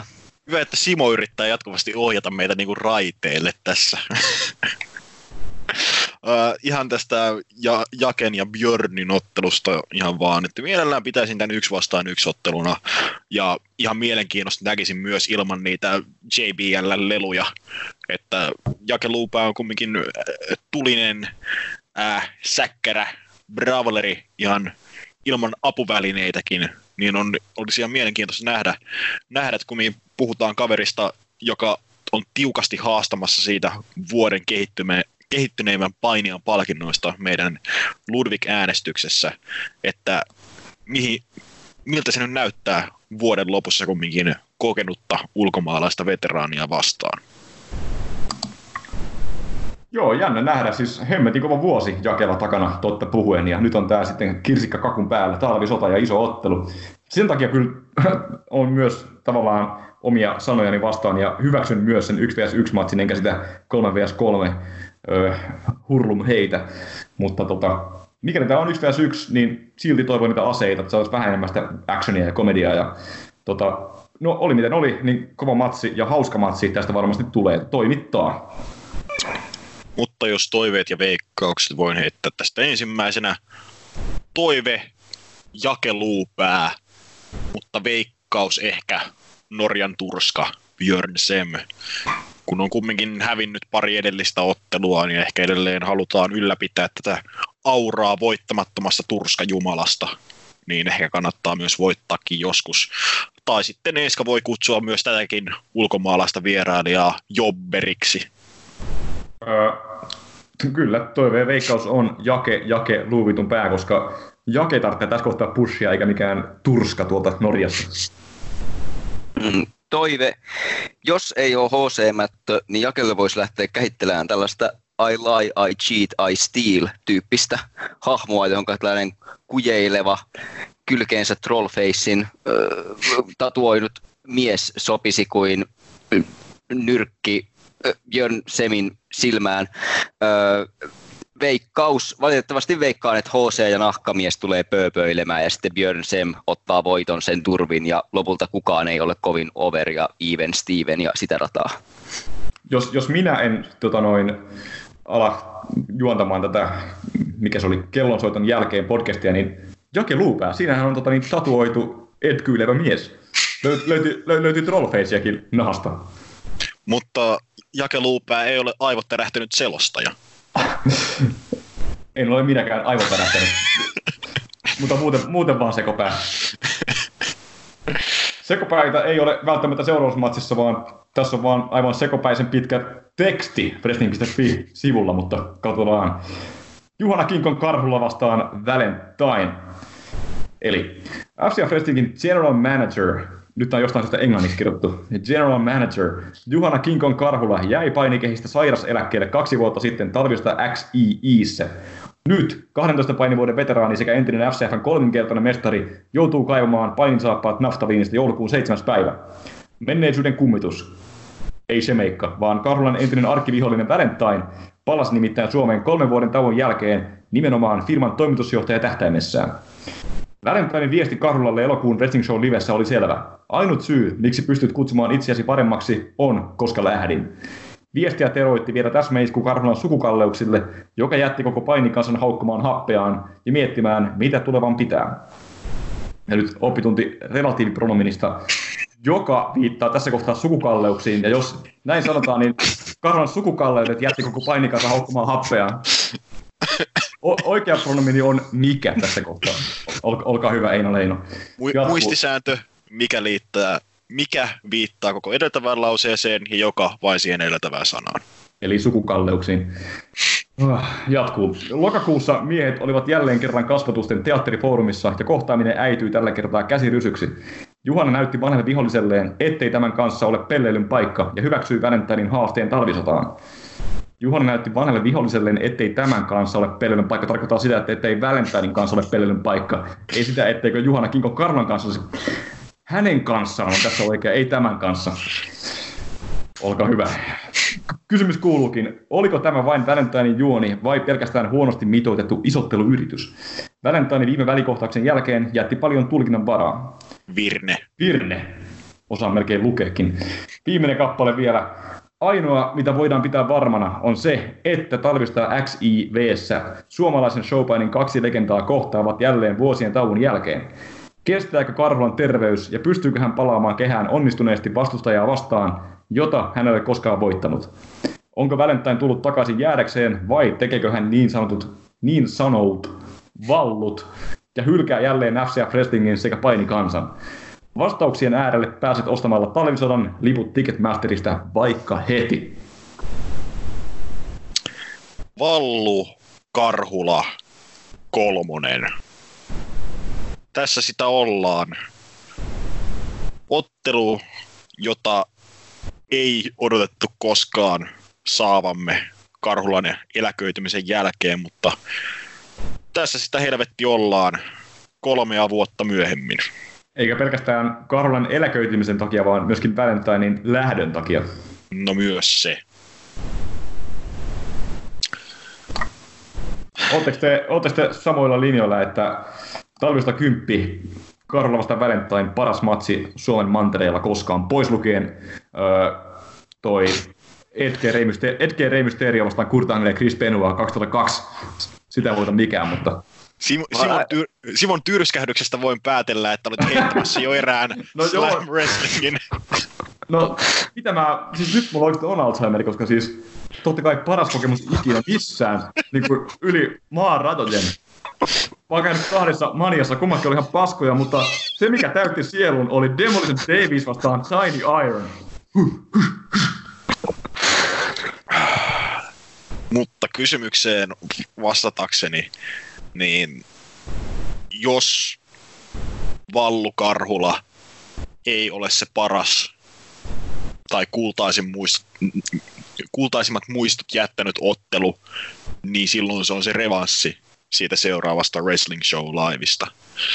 Että muistaakseni viime talvisodassa hypetin toki sekä Pekko Raatoa sekä Shemeka ja Tykin mahtavaa I Quit-ottelua, mutta ne ei ehkä vielä ole kiivennyt sen kuuluisan rajapyykin ylitse, minkä Karhula ja Valentine jättivät nimenomaan puhtaalla painiottelullaan. Ja tossa kun äsken vajosin tuohon psykoosiin, niin mä unohdin, mitä se Tiny Iron huusi. Ei se ole mitään, vaan heat, heat, heat. Tärkeä lisäys. Pitää oikaista virheet. Totta. Mulla on nyt vähän olo niin kuin sillä jollain paini sosiaalisen median tyypillä joka yrittää osallistua keskusteluun, kun muut hypettelee jotain Young Bucksien matseja, ja sitten se on vaan silleen, en ole ikinä kuullutkaan, kun olen vaan katsonut tuota WWEtä. Ja vastaan kysymykseen, en tiedä, kun en ole nähnyt. Sä olet nähnyt sen sijaan Tiny Iron vastaan Devil Davisin. Se, on, se pitää paikkansa lähietäisyydeltä. Ja Simo, sinä tiedät val- varsin hyvin, että FCF Wrestlingin YouTube-kanavalta voit nähdä Karhulan ja Valentinein talvisota 10 klassikon kokonaisuudessaan. Toki fiilis on vähän eri nau- nauhalta kuin sitä livenä silloin. Ja taidanpa sen äh, pohjustukseksi tässä varmaan it, vaikka itsenäisyyspäivänä nautiskella, mutta juurikin ero on se, että uskon, että kuitenkin kovempaan hurmokseen on sitten päässyt ihan live-katseluissa, juurikin vaikka noin kaksi mainittua viime talvisodan huippumatsia ja sitten vaikkapa tämä tämän vuoden alussa ollut äh, Ender Karan ja Viktor Tykin ottelu oli sellainen päräyttävä yllätys esimerkiksi, joka on jäänyt sellaisena vahvoina muistijälkinä näistä kotimaan tantereen taisteluista. Mut. Ja, siis, ja siis mulla tosi paljon vaikuttaa, että minkä takia juuri toi Vallu Karhula on jäänyt niin kultaisena otteluna mieleen, niin koska se talvista kymppi oli mulle varsinainen ensimmäinen painitapahtuma, minkä mä katoin livenä. Toki Snaggy Slam Sörnäinen Never Forget. Mutta, se, se, oli, se oli myös sun ensimmäinen miitti. Joo, se oli myös mun ensimmäinen miitti. Mutta tota, pidän ensimmäisenä kokonaisena varsinaisena painitapahtumana talvisota kymppiä. Ja kun siis... ne ei ollut mitään odotuksia, että ei tiennyt, että mikä hitto on näitä kummankaan tyypin finisher, niin eli jokaisessa nearfallissa niin penkin reunalla ja karjuu mahtavaa matsia ja heitti streamereita ja vaikka mitä. Tota, pari pointtia. A, sä et olisi voinut niin kuin, aloittaa tavallaan huonommasta tapahtumasta, koska sen jälkeen mikään ei enää vetänyt vertoja tuolle talvista kympille. Tämä on tämä sub-TV-aikojen ilmiö, että alkuun saa parasta mahdollista ja sitten kaikki muuttuu loppupeleissä huonommaksi, mutta ei FCF kohdalla kyllä pärjää, koska FCFllä on hyvä taso koko ajan. Toinen pointti se, että tuossa talvista kymppimatsissa muistaakseni nähtiin eka kertaa esimerkiksi toi Valentinein One Winged Angel, eli Starfall, joten oli niin kuin muillekin vähän niin kuin outoja kikautteja ja sai olla koko ajan penkin äärellä, että mitä oikein tapahtuu. Mutta jotain tästä niin kuin kieli ehkä se, että siis kun oli toi talvista kymppi keväällä 2016, niin siis sen jälkeen me lähdettiin juurikin Simon kanssa Amerikkaan ja siellä tota, noin katsottiin No, pahamainen Prestemania 32, mutta siis my- myös esimerkiksi Ring of Honoria ja Evolvea ja NXT. Timothy Thatcher vastaa Matt Riddle. Miten ei, voi ei, sellaisen ei, klassikon ei, unohtaa? Tämä on nyt samanlainen kuin toi Casino Battle Royale, että ei nyt mennä tonne. Se on tabu. Nykyään mä tietysti rakastan Matt Riddleä, mutta en rakastanut, tykkään siitä. Mutta siis sillä reissulla, vaikka oli oikeasti hyviä matseja, muitakin kuin Matt Riddle vastaan Timothy Thatcher sekä Roman Reigns vastaan Triple H, niin mikään sillä reissulla ei vetänyt vertoja Karhulla vastaan Vallulle, joka oli niin hemmetin tiukka matsi. Eli kai on jotain kertoa ehkä siitä, kuinka kova matsi tämä voi olla. Pitääkö mun pilata tämä tarina tai hankkia siihen tarkennus ah, että... Totta, siellä oli yksi parempi matsi kyllä, koska mats, se on paras matsi, mitä mä oon ikinä nähnyt livenä. Mä olen niin paljon matseja, mutta siis okei, okay, Sami Zayn vastaan Shinsuke Nakamura, se oli totta kai, mutta sen jälkeen tulee Vallu Karhula. Se on ihan kunniakas hopeasia. No kyllä, koska se Jane Nakamura, se oli oikeasti aivan uskomaton kokemus livenä paikan päällä. Joo, siis kun mullakin nyt kansainvälistä, kun pääsi Briteissä käymään, niin on mennyt yksi, yksi matsi ainakin ohi siitä Vallukarhulasta, mutta se ei ole nyt ehkä puhe, puheenaihe, että mitkä ottelut ovat tätä klassikkoa parempia, vaan ollaan tämän kolmannen osan äärellä tässä. Ja kysymy, kysymyksiä riittää ihan päällimmäisenä mulla, että minkälaisessa kunnossa karhulla oikeasti on.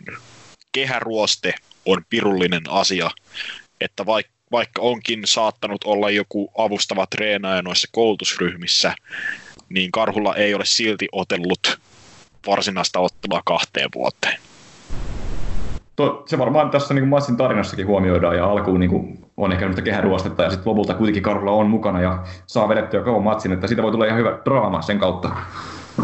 Entä jos Karhula operoi rinnakkaistodellisuudessa, missä se on paininut koko tämän ajan ja myös puhunut erilaisissa podcast-lähetyksissä siitä, miten hän on parempi kuin Valentine? niin, koska näin, näin on kuulemma tapahtunut, missä medioissa ja podcasteissa ja kaikissa on Karhula just puhunut tämmöisiä, mutta ö, vaikka mäkin seuraan aika monta painimediaa ja ylipäätään mediaa, niin ei ole kyllä yhtäkään tämmöistä Karhulan podcastia tai tota, noin, haastattelua tullut vastaan. Se on mysteeri. Ehkä tässä samassa rinnakkaistodellisuudessa Smooth and Stone Connection on edelleen yhdessä. Mutta joo, sitten taas Vallun iso paluu suomalaiskehiin ihan ottelemaakin asti. Nyt ollaan saatu se lokakuun, lokakuun promo, joka oli, se oli vallua. Ää, raikas tuulahdus jälleen muutaman, muutaman vuoden takaa niin kuin kunnon, kunnon promosta, joka niin kuin pystyy vetelemään yleisöä naruista ihan tuosta noin vaan. Ja nyt sitten Vallo on tosiaankin ollut kiireisenä sitten Ruotsin maalla, että painii siellä aika lailla jokaisessa, jokaisessa firmassa. Ei ole taidettu, taidettu vielä tähän uuteen Freedom Prohun puukata vielä, mutta muuten on pyörinyt siellä jokaisessa ja ollut jokaisessa about mestarikin.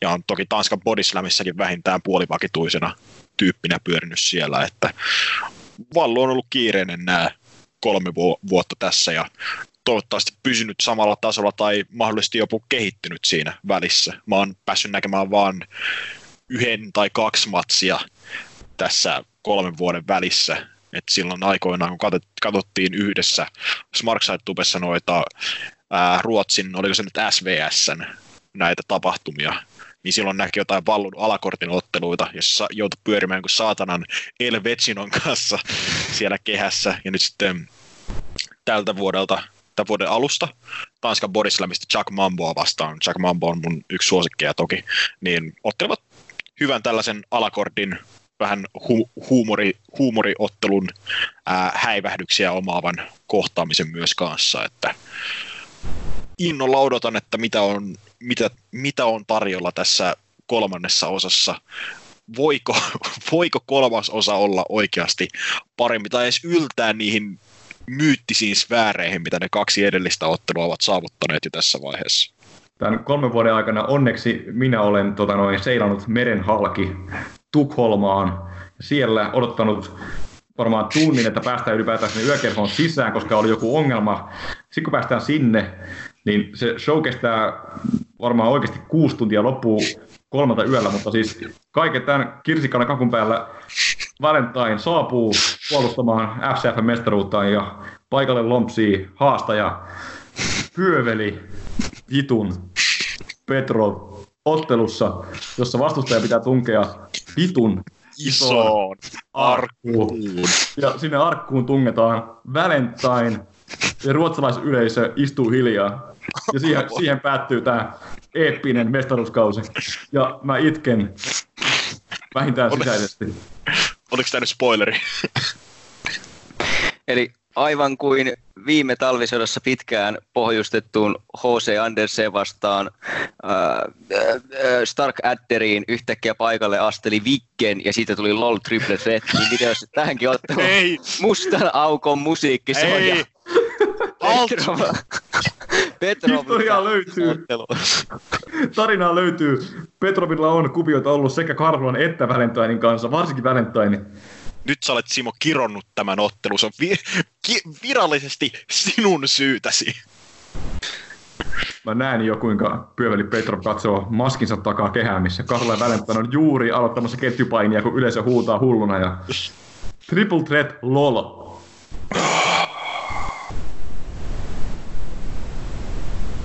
Mitä muuta tästä ottelusta voi sanoa? No itse tosiaan pääsin FCFn vakikatsojaksi vasta just sen jälkeen, kun Valentine oli lähtenyt. Eli omat, niin kuin, omat äh, henkilökohtaiset kokemukset tästä Suomi-painin legendasta on vähäisiä. Ainoastaan kuullut näitä suuria sankaritarinoita ja legendoja. Äh, ja yli, onhan tämä ylivoimaisesti tämän tapahtuman parhaiten pohjustettu ja isoin ottelu. Et siitähän sitten päästäänkin täseen salaliittoteoriaan, että onko King Kong Karhulla oli Triple K, Suomen Triple H, joka buukkaa itsensä tärkeimpään matsiin ja sitten tahallaan sabotoi alakortin, että se sen oma ottelu vaan näyttäisi entistä isommalta. No ei ole. Eikä tämä ottelu ole myöskään Triple H vastaan Batista, vaan jotain paljon parempaa. Varsinkin- Reigns. Tämä on varsinkin parempaa mikäli toi profetia toteutuu ja Pöveli Petrov tulee kehään. Ah. Mutta mulla on se pointti, että siis, tai kysymys teille. en mä tiedä, mitä mieltä te ootte, tai varmaan ehkä tiedä, mutta siis pitäisikö tämän olla illan viimeinen matsi? No. Pitäisi. Koska wrestling.fi-sivustolla pääottelun paikka on uhrattu Ukon silmälle. Ähm, vähän kahden vaiheilla tämän kanssa, että ihan niin kuin suuruusluokassaanhan tämä on illan isoin ottelu, mutta Ukon silmässä, johon päästään ihan, ihan piakkoin, niin siinä on tosiaan mestaruuspelissä, ja kun kyseessä on kerran tikapuuottelu, niin uskoisin, että se, että se on myös logis- logistisesti paras asettaa illan viimeiseksi, ellei se olisi joku sitten alakortin tikapuuottelu, minkä voi pistää ennen väliaikaa esimerkiksi. Ja sitten myöskin, että se, epä, se pieni epävarmuustekijä, mikä kummittelee tuolla mun takaraivossa, eli se Karhulan kehäruoste, että ei heitä sitä saman tien sinne main eventtiin. Että jos ei yksinkertaisesti vaan klikkaa, niin sitten on sitten ei lähetä pieni happama maku suussa kotiin, vaan on luvassa täys mähinä romuralli sitten aivotonta mäiskintää lopuksi. Öö, tässä kun ollaan näitä WrestleMania-viittauksia, niin jos vertais WrestleMania 18, jossa nähtiin Hulk Hogan vastaan The Rock, sen, Joo. jälkeen, sen jälkeen Triple H vastaan Chris Jericho, ja yleisö oli kuollut, koska Rock vastaan Hogan imi kaiken energian siitä, ja ketään ei kiinnostunut nähdä enää Triple H Chris Jericho sen Hogan Rockin jälkeen, niin tässä käy samalla tavalla, jos tämä on, jos tämä on co-main, event, co-main eventti, tämä Valentine Karula, niin ei toi tikapuumähinä kiinnosta yhtään, ainakaan meikäläistä. Myös. Kiinnostaa, kiinnostaa sinänsä että tietää, mitä siinä tapahtuu, mutta siis niin kuin, tämä on se pääjuttu, tämä Hemmetin Karhulan kehäpaluu, ja siis ylipäätään tämä eeppinen revanssi, tämä kolmas matsi. Siis tässä on kaikki puhuu sen puolesta, että tämän pitäisi olla nimenomaan se suurin ja sen takia viimeinen matsi. Myös talvista 10, jossa oikeastaan ketään ei enää kiinnostanut Starba ja Kaauksen matsi näiden jälkeen. Mutta mä tiesin, että tämä nostetaan esiin, ja mä en usko, että se on samalla tavalla ongelma, koska nämä matsit on niin kuin rakenteellisesti erilaisia. Toisin kuin justiinsa tota, Vallu Karhula ja Kaos Tarba, molemmat yksilö NS eeppisiä ison buildin ME-otteluita, kuten myös ää, Rock Hogan, Triple H, Jericho vähintään 20 minuuttia kellossa. Kohtuullisen samantyylinen niin kuin idea, kun taas tässä on sitten tämä iso eeppinen yksilöottelu, ja sitten toisena on se neljän, neljän hengen tikapuu mähinä, niin niissä on se tietty vissi ero, mikä mahdollisesti sitten hillitsee tätä yleisön, yleisön burnouttia, koska ei tika, tikapuustipulaatio on sellainen, mitä ei Suomessa nyt ihan hirvittävän usein nähdä. Siitä edellisestä TLCstä on nyt useampi vuosi, koska se edellinen oli ennen kuin mä aloin, ennen kuin mä aloin käymään FCFn tapahtumissa. Mä kerron yhden argumentin. Sä voit koska tahansa piarasta tämmöisen neljän hengen tikapuuottelun mihin tahansa hemmetin tapahtumaan, vaikka seuraavaankin. Mutta sä et voi piarasta tämmöistä Valentine Karhulaa kolmen vuoden buildin jälkeen, joka on eeppinen ottelu, niin ei tämmöisiä vaan niin voida tosta vaan tehdä. Siinä on se vissi ero myöskin, minkä takia tämän pitää olla viimeinen matsi, koska tämä on spesiaalikeissi. Mä menen kyllä Semin kannalle ja mun mielestä myös äh, Rohin ja NJPVn Supercardissa viimeinen ottelu olisi pitänyt olla Rohin mestaruusottelu, kun se oli ladder-ottelu. Ja se olisi myös auttanut siinä, että sen naisen yleisössä olisi tarvinnut katsoa Loukiin kuvaa sen ylitylsän Okada äh, Jay Whitein aikana, vaan olisi voinut sitten vaikka lähteä Mutta- ei, ei, tämä ei toimikaan nyt, koska se olisi voinut myös silloin nimenomaan lähteä meneen sen tikasottelun jälkeen. Mutta siinä oli ongelmana se, että ketään ei kiinnostanut joku Jay White. Se ei ollut mikään Karulan Vallun tasoinen niin kuin, eeppinen odotettu kolmen vuoden bildattu tapahtuma-ottelu. Siis niin kuin, Minä Toi- myös yritin olla sarkastinen, laittaa vääriä sanoja Semin suuhun ja mikä tärkeintä saada viittauksen Loukiin kuvaan.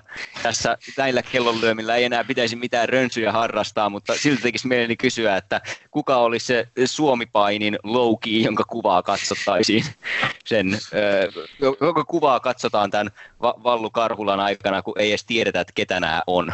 Teuvo. En tiedä miksi, se vaan tuli mieleen. Karateuvo. Tulee vähän mieleen loukiin tämmöinen orientaalinen taistelulaji tausta. Hy- hyvä Simo, että varmistit epäilykseni, että kyseessä oli tosiaankin pelkkää sarkasmia. Nimittäin muuten joutuisin kyseenala- kyseenalaistamaan mielenterveytesi siinä, että pistäisit Matt Vitun Tavenin Madison Square Gardenin pääotteluun, mutta not here or there. Te olette sitä mieltä, että Vallu Karhulan pitäisi olla pääottelussa, ja minä olen sitä mieltä, että ymmärrän molemmat mahdollisuudet. Toive ja veikkaus, koska kello käy pelottavan nopeasti. Simo voi aloittaa. Öö, öö, toive, öö, oikeastaan vaan toivoo sitä, että, että todellakin sitten, niin kuin, että mä en uskoisi, että tätä ottelua olisi buukattu, jos olisi niin kuin pelkoa siitä, että vaikka Karhulan terveys ei kestäisi, eli niin kuin toivon, että tästä tulee hyvä matsi ö, ja veikkaus, no joo, sekä toive että veikkaus tullut lopputuloksen pu- suhteen on kuitenkin Valentine, koska ei olisi varmaan, ei olisi mun mielestä järkeä, että kun kumpikin oli at the prime, Karhula ei onnistunut voittamaan Valentinea, mutta sitten sen jälkeen kun Valentine on ollut niin kuin isommassa nosteessa kuin ehkä koskaan urallaan, ja Karhula on ollut Klesana kaksi vuotta vai kolme vuotta, niin sitten niin kuin, no kaksi vuotta, niin sitten sen jälkeen Karhula yhtäkkiä voittaisikin Valentine tässä paluottelussa, eli näiltä, näiltä tästä lähdin. PSA, toive ja veikkaus siinä mielessä sitten Valentine. Ja tästä voi lähteä sitten hyvä tota, niin Karhulan tämmöinen redemption story sitten vielä liikenteeseen. Ja ehkä vaikka sitten vielä seuraavassa talvisodassa se neljäs kohtaaminen Valentinea vastaan ehkä, tai jotain muuta vastaavaa. Mutta siis kuitenkin, että jos Karhulla häviää, niin sitten kiinnostaa tietää, lopettaako se painimisen taas vai yrittääkö se vielä päästä voittojen tielle ja kenties vaikka mestariksi tai mitä tahansa. Siinä on monta hienoa kysymysmerkkiä ilmassa sen jälkeen. Joo.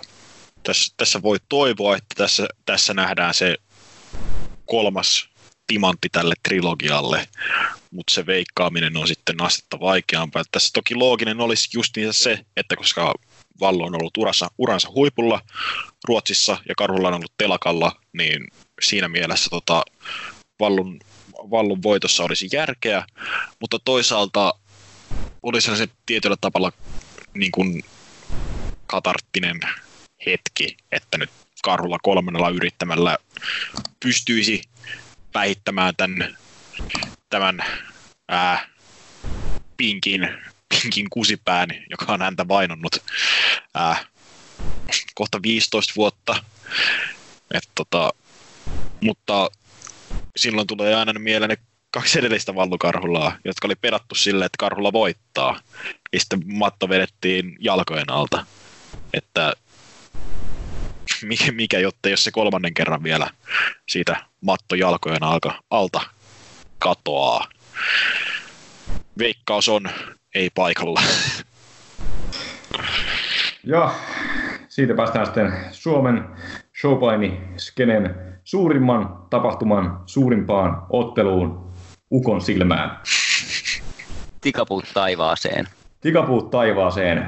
Vili Raato vastaan Ioni, vastaan Dynastia, vastaan Heimo, Ukon selkä. Ja mä oon melkein ehtinyt unohtaa, että kuka on mestari, mutta se on totta kai itse Ukon silmä, eli Heimo. Ja tästä näin sitten me mennään asiaan. Illan pääotteluna nähdään huikea monen hengen tikapuuottelu. Viime Wrestling Show livessä julkistettu ottelu tuo yhteen suomalaisen showpainin tämän hetken isoimmat nimet, tämän hetken ei ole yhdyssana, taistelemaan lajin arvostetuimmasta kotimaisesta palkinnosta, FCF-mestaruudesta. Lajin arvostetuimmasta kotimaisesta palkinnosta. Kuinka monta kotimaista palkintoa on? Sisu Mestaruus ja. Sisu kahdeksan. Pohjoismaiden Se ei, ole, se ei ole kotimainen. No, Mr. Andersus Faktien ei palkinto on pohjoismainen palkinto eikä Suomen palkinto. Ja, tai jatkuu, että äh, Heimo Ukonselkä puolustaa neljättä mestaruuskauttaan entistä mestaria Villi Raatoa sekä ensi kertaa, ei ole yhdyssana, mestaruusottelussa nähtäviä Ionia ja dynast- Dynastiaa vastaan. Tikapuottelussa ei noudateta normaaleja sääntöjä, vaan ottelun voittaa painia, joka ensimmäisenä saa käsinsä kehän yläpuolella roikuvan mestaruusvyön. Ottelusta ei siis varmasti tule puuttumaan vauhtia ja vaarallisia tilanteita. Aika geneerisesti sanottu. Kuka kapuaa tikapuita korkeimmalle? Kenet kruunataan illan päätteeksi FCFn mestariksi? Piste tai kysymysmerkki. Kuka tunkee kätensä ukon silmään ja ansaitsee nousta Suomi-painin äh, kruunatuksi kuninkaaksi tai kuningattareksi? Kertokaa mulle, mikä on ukon silmä? Se on, se on, se on konstruktio. Mä kommentoin sitä vaan, että mä todella toivon, että sillä ei ole mitään tekemistä Brian Knopsin kanssa. U- ukon silmä löytyy meidän jokaisen sydämestä. Jos joku ei tiedä, mihin tuo Brian Knops viittaa, niin, Ei olkaa, olkaa, niin, niin olkaa onnellisia. Mutta jos haluatte tietää, niin pistäkää perään Brian Knops ja New Jack. Ja laittakaa toi Googleen. Nyt kun ollaan koko kaksi tuntia puhuttu tästä ukon silmästä, niin nyt saa pojat avautua. Mä haluaisin aloittaa ekaksi luettelemalla tällaisen listan, jossa on ö, seitsemän kohtaa, ja te saatte listan jälkeen veikata, että mikä tämän niin kuin, listan nimi on. No niin, nyt tulee lista. Vili Raato vastaan Shemeikka, Vili Raato vastaan Jake Luupää, Vili Raato vastaan Polar Pekko, Vili Raato vastaan Jessica Lau, Vili Raato vastaan Joni, Vili Raato vastaan Viktor Tykki ja Häijy Heimo Ukon selkä vastaan Vili Raato. Ää, arvaan ää, seitsemän mielenkiintoisempaa mestaruusottelua talvisotaan. Ja seitsemän ehkä myöskin loogisempaa mestaruusottelua talvisotaan. Täydellinen vastaus. Molemmat attribuutit olivat minun tässä otsikossani. Eli lista kiinnostavammista FCFn mestaruusottelusta talvisotaan, jotka olisi voitu rakentaa Omegan jälkeen loogisemmin kuin Ukon silmä. Ukon silmä on kaikista niin kuin epäloogisin, mikä voi vaan rakentaa. Jos joku ei tiedä, mitä tapahtui tai ei ole kuunnellut jälkipyykkiämme edellisestä Wrestling Show Liveista, niin osaako Enska tiivistää, miten päädyimme syvälle ukon silmään? No ennen kaikkea on huomioitava, että siis ennen kuin oltiin edes Ukon silmässä, niin meillä oli mestari Vili Raato. Ja sitten tota noin, hän häviää yhdessä jonkinlaisen kaverinsa Häijyheimo Ukoselän kanssa tag team-ottelun Wrestling Show Liveissa. Sen jälkeen tulee pientä eri puraa ja ne käy niin kuin vähän tukkanuotta sille siinä. Ja Häijyheimo Ukoselka haastaa Vili Raadon mestaruusotteluun tämän jälkeen. Ja Raato hyväksyy haasteen. Ja näin me saadaan siis kahden entisen heel-kaveruksen välillä mestaruusmatsi tästä lajin arvostetuimmasta kotimaisesta palkinnosta. Ja tota, tämä tapahtuu sitten Wrestling Show Liveissa, ja siellä vastoin kaikkien odotuksia Häijyheimo Ukos- Ukoselkä lopettaa Vili Raudon ö, erittäin flopanneen mestaruuskauden ja nousee mest- mestariksi. Ja sen jälkeen paikallinen ryntää Joni ja Dynastia.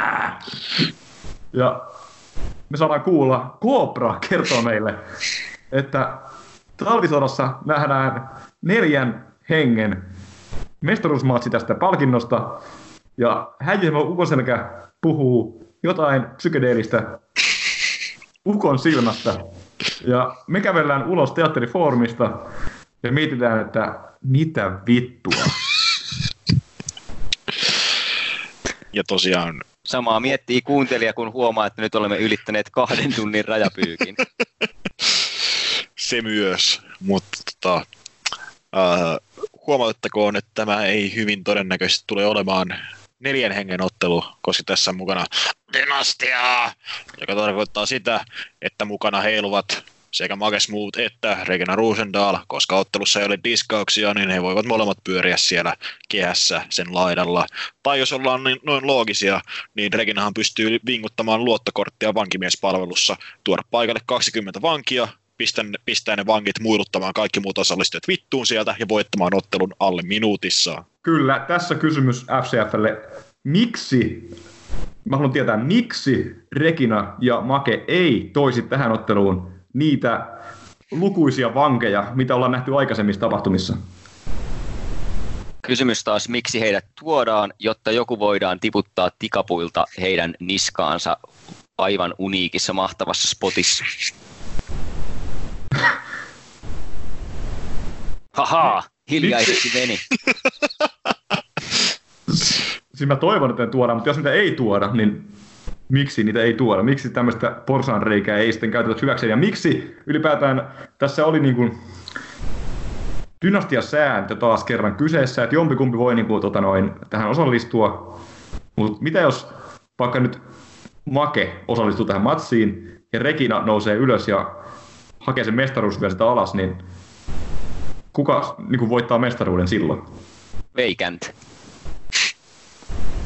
Tai mitä jos joku niistä vangeista hakee sen mestaruuden ja riisuu maskinsa ja on Jami Aalto?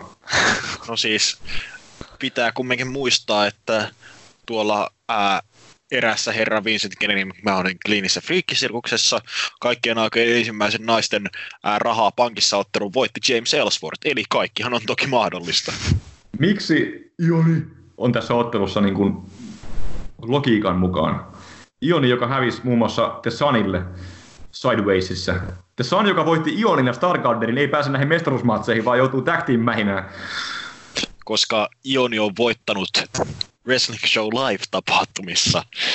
Muun muassa on voittanut Make Smoothin, oli voittavana osapuolena tuossa tota, joukkueottelussa, joka johti tähän ää, Raadon ja Heimon välirikkoon. Ää, Siinä, siinä oli myös Shemeikka, eikö niin? kyllä, Shemekkahan se selätyksen toki sai Raadosta. Raadossa! ei! Ja Ioni voitti äh, äh, Maken, joka tästä tappiostaan huolimatta On tässä On. matsissa. tässä Ei, ottelussa hei, tavalla hei, tai toisella. Älkää, älkää unohtako, että dynastia on tässä ottelussa, koska Regina Roosendaalilla on 13 vuoden voittoputki, joka katkesi ensin kesällä Jessica Lovea vastaan ja sitten uudestaan tässä lokakuun Wrestling Show Liveissa, kun se hävisi Reimille. Tämä historiallinen voittoputki, josta ei puhuttu mitään ennen tätä ukon silmää. To, to be fair, me puhuttiin, ainakin minä olen mannut podcasteissa muistaakseni jossain vaiheessa, että Reginalla on ollut hiilkaudellaan pitkä voittoputki. Ei sitä ainakaan ei sitä, ei sitä korostettu tässä tarinankerronsa niin, että niin kuin me oltaisiin koko ajan ollut kärryillä, että se voi johtaa johonkin tämmöiseen mestaruusmatsiin. Hei, Enska. Ä, teen, tällä, teen tällaisen vertauskuvan nytten. Ä, Smarksidein podcastit on FCFn oma Being the Elite. Eikä ole. Tämä on smarkkien ulina sessio. Terapeuttinen semmoinen kyllä. no se myös. Miksi Vili Raato ei saanut rehtiä revanssia 1 vs 1? Miksi se on, tämmötes, miksi on tämmöisessä tikapuu helvetissä viiden ihmisen kanssa? Koska tai ko- vangit ko- mukaan lukien 30 he- hengen kanssa.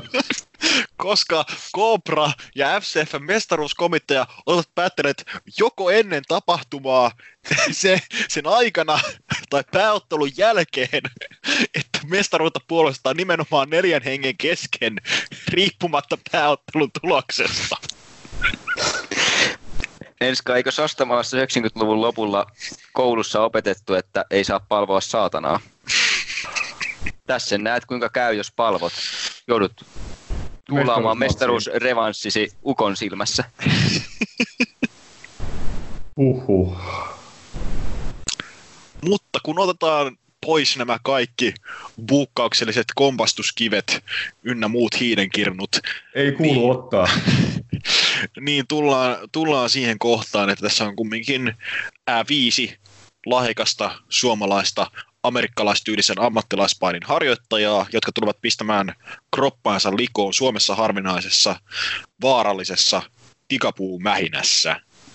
Siis FCFn mestaruuden arvo oli korkealla, kun Valentine oli mestari ja pähitti Karhulan kaksi kertaa, kun Karhula yritti kaikin voimin nousta mestariksi. Sen jälkeen Pyöveli Petrov tunkee Valentinein arkkuun Vitun Ja- isoon arkkuun. ja näin mestaruusarvon niin kustaan täysin. Sen jälkeen onneksi nopeasti Karhula voittaa Pyöveli Petrovin nousee mestariksi. Ja no, sit Starbuck voittaa mestaruuden. Jep. Se on, Karhula voittaa Niin mestaruuden street, street, street, street cashää eri, erittäin Ri- Ricky, vammaisen... Vende, Ricky Vendetta cashaa ja vaihtaa sen jälkeen nimensä Salomon Streetiksi. Ricky Vendetta, siis tää aika jatkuu oikeasti siis niin kun, ensinnäkin siis toukokuussa Valentine lähtee. Seuraava puolustus on jossain Ruotsissa täysin selittämättömästi Pyöveli Petrovia vastaan arkkuottelussa.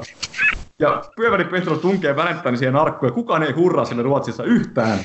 Ja näin saadaan mestaruus Suomeen. Pyöväri Petrov on tämä suuri sankari, joka tuo sen Suomeen. To be fair, ei Suomessakaan olisi kukaan hurrannut tälle.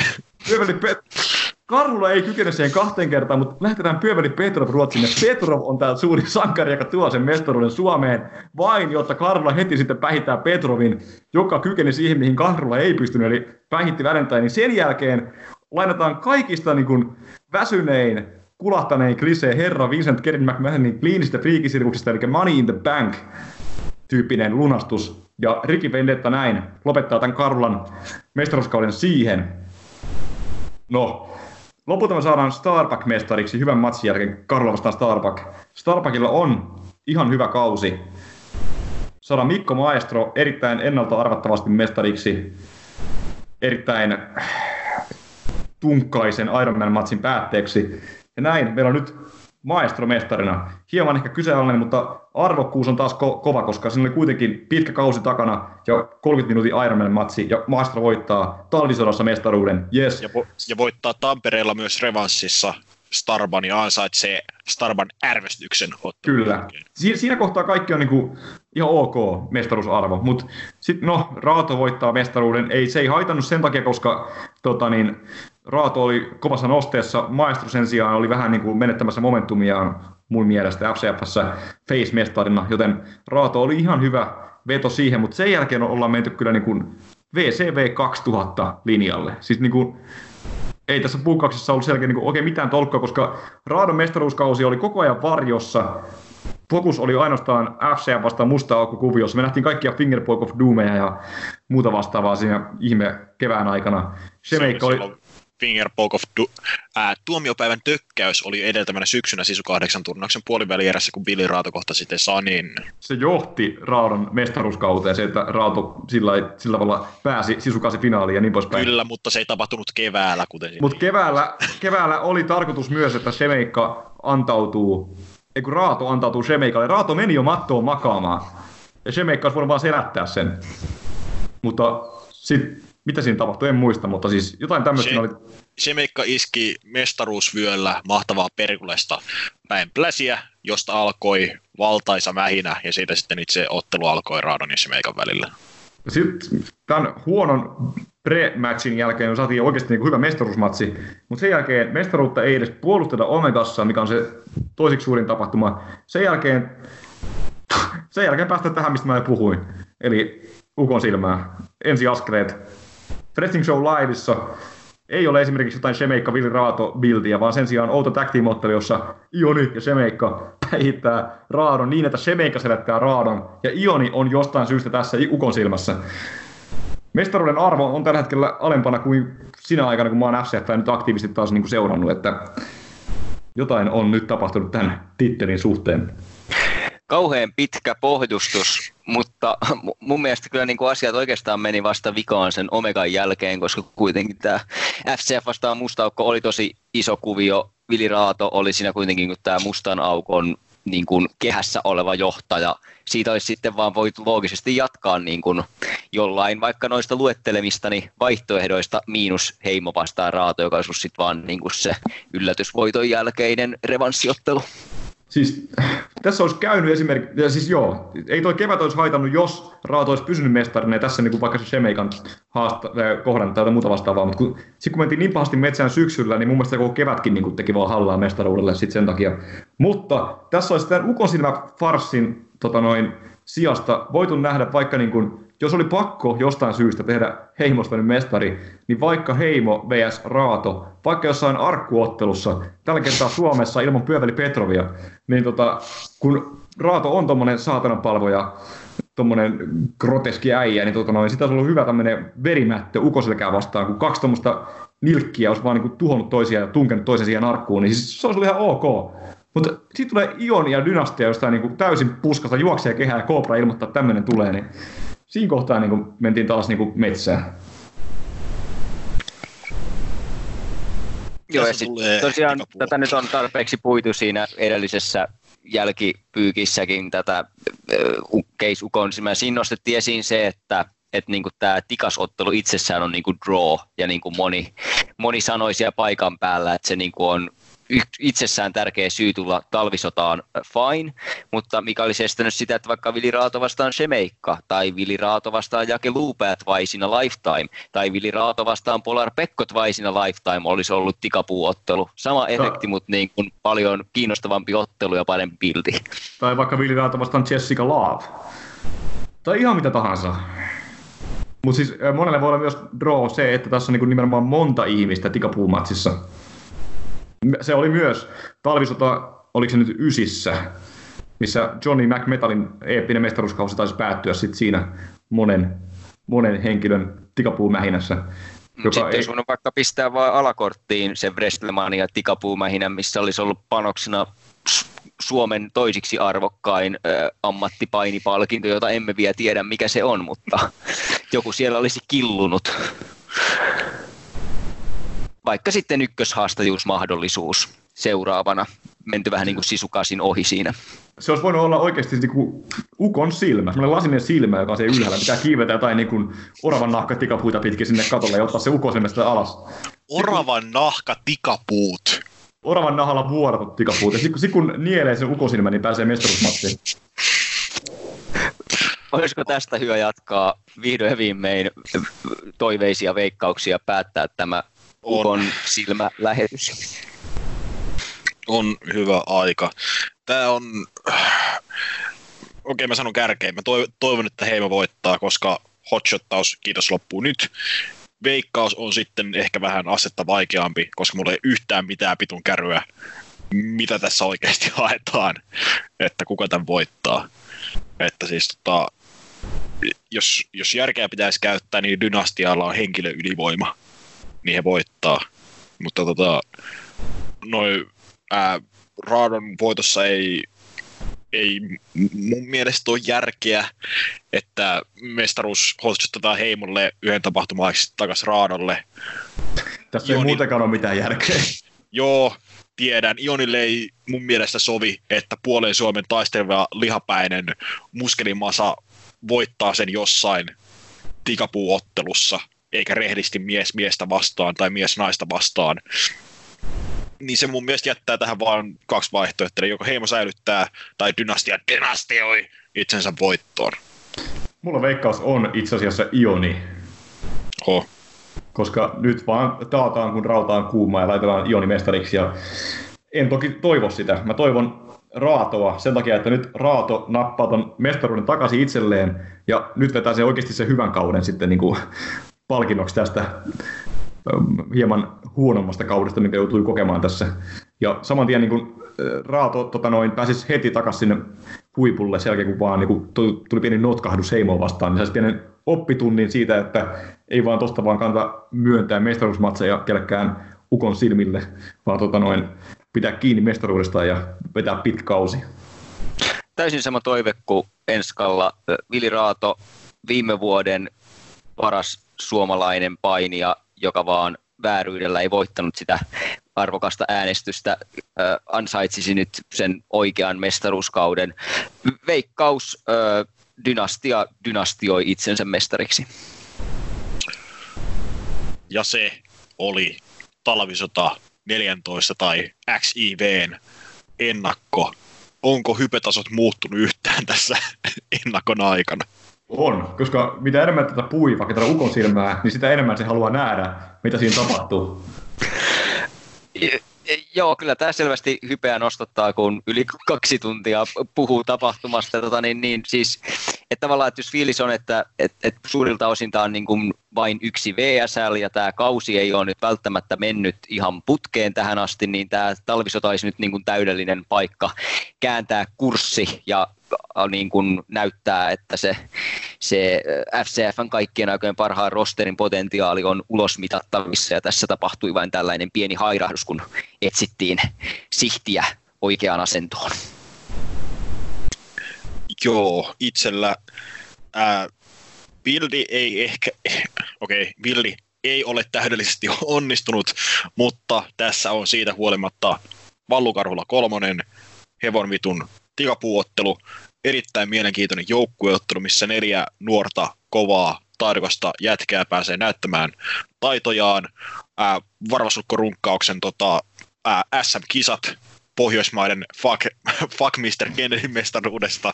Ää, erittäin mielenkiintoinen jakeluupään näytön paikka, kutkuttava Sisu 8 finaali sekä myös tota, Jessica Loven muodonmuutos virolaista mafiaa vastaan. Että siis askeleet on ehkä hairahdellut, mutta toivottavasti nyt kun talvisotaan teatteriformiin päästään, niin ää, FCF Wrestling iskee jälleen kerran sen kunnarin sinne tota, ää, pesäpallokentän nurkkaan asti ja vetää komean kentän tyhjäksi kotiin juoksulla. Joo, siis Minä en ole pesäpalloharrastaja, ehkä sen takia vertaukset ontuu. Pakko sen verran kun sanoa, että vaikka tässä on aika paljon niin rantattu, niin tota, kyllä tämä kortti näyttää kuitenkin hyvin värikkäältä ja monipuoliselta. Että kyllä mä niin uskon, että tästä tulee hyvä ja viihdyttävä show. Et ei siinä mitään, mutta vähän niin logiikkaa vaan kaipaa, kaipaa näihin niin kuvioihin. Huhhuh. Onko sitten siirryttävä mainostusten pariin?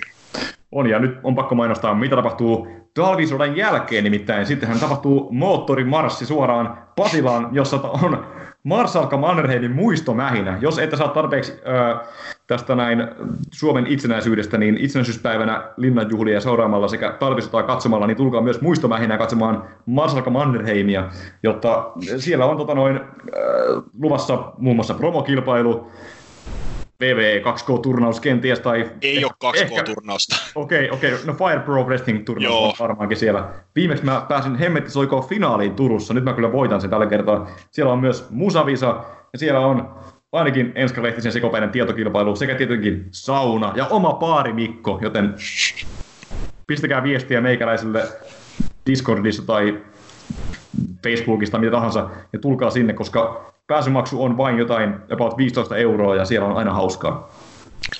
Kyllä, toivottavasti se ei ole se sama saunamikko. Ei saunamikko, baarimikko. Sa- sa- saunassakin on oma mies siellä vi- viihdyttämässä smarkkeja. Riittämässä löylyä. Siinäpä vasta työnakki. Mutta jos ette Marsalkka muistomähinä Mannerheimia muista, niin muistakaa kumminkin Smarkside sosiaalista mediasta, sosiaalista mediasta, kotisivultamme smarkside.com sekä keskustelualueet tietysti Facebookissa, Discordissa sekä foorumilla. Seuraavan kerran äänitteiden parissa tai tietysti talvisodan pyykki, NVA Into the Fire pyykki, Final Battle, voi jumalauta, Final Battlen pyykki, jouluhumpuuki, ehkä vielä jotain muuta. Saa nähdä, paukkuuko sadan hevon vitun podcastin raja herran vuonna 2019. Oh, onko vielä jotain muuta? Ei, eiköhän se ollut siinä. Onko Simolla viimeisiä sanoja? Tästä täytyy nyt vetää, vetää Kuulosti, kuulosti johtopäätökset. kohtalokkaalta. Tässä täytyy nyt, ö, ö, S- ö, Smarksidein tarvitaan toimintakykyinen podcast-toimitus, joka pystyy pitämään nämä lähetykset jossain aikarajoissa, ja minun pitää vetää johtopäätökset omalta osin tästä esitymisestä. Kiitos, anteeksi, Ioni, MDK, all fucking day, ensi kertaan.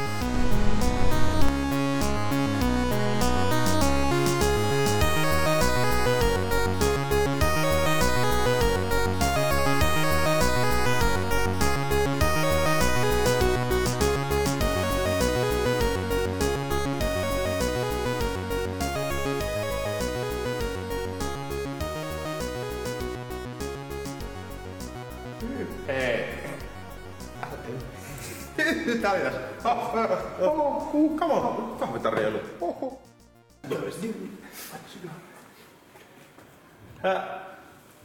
Tällaiset perse.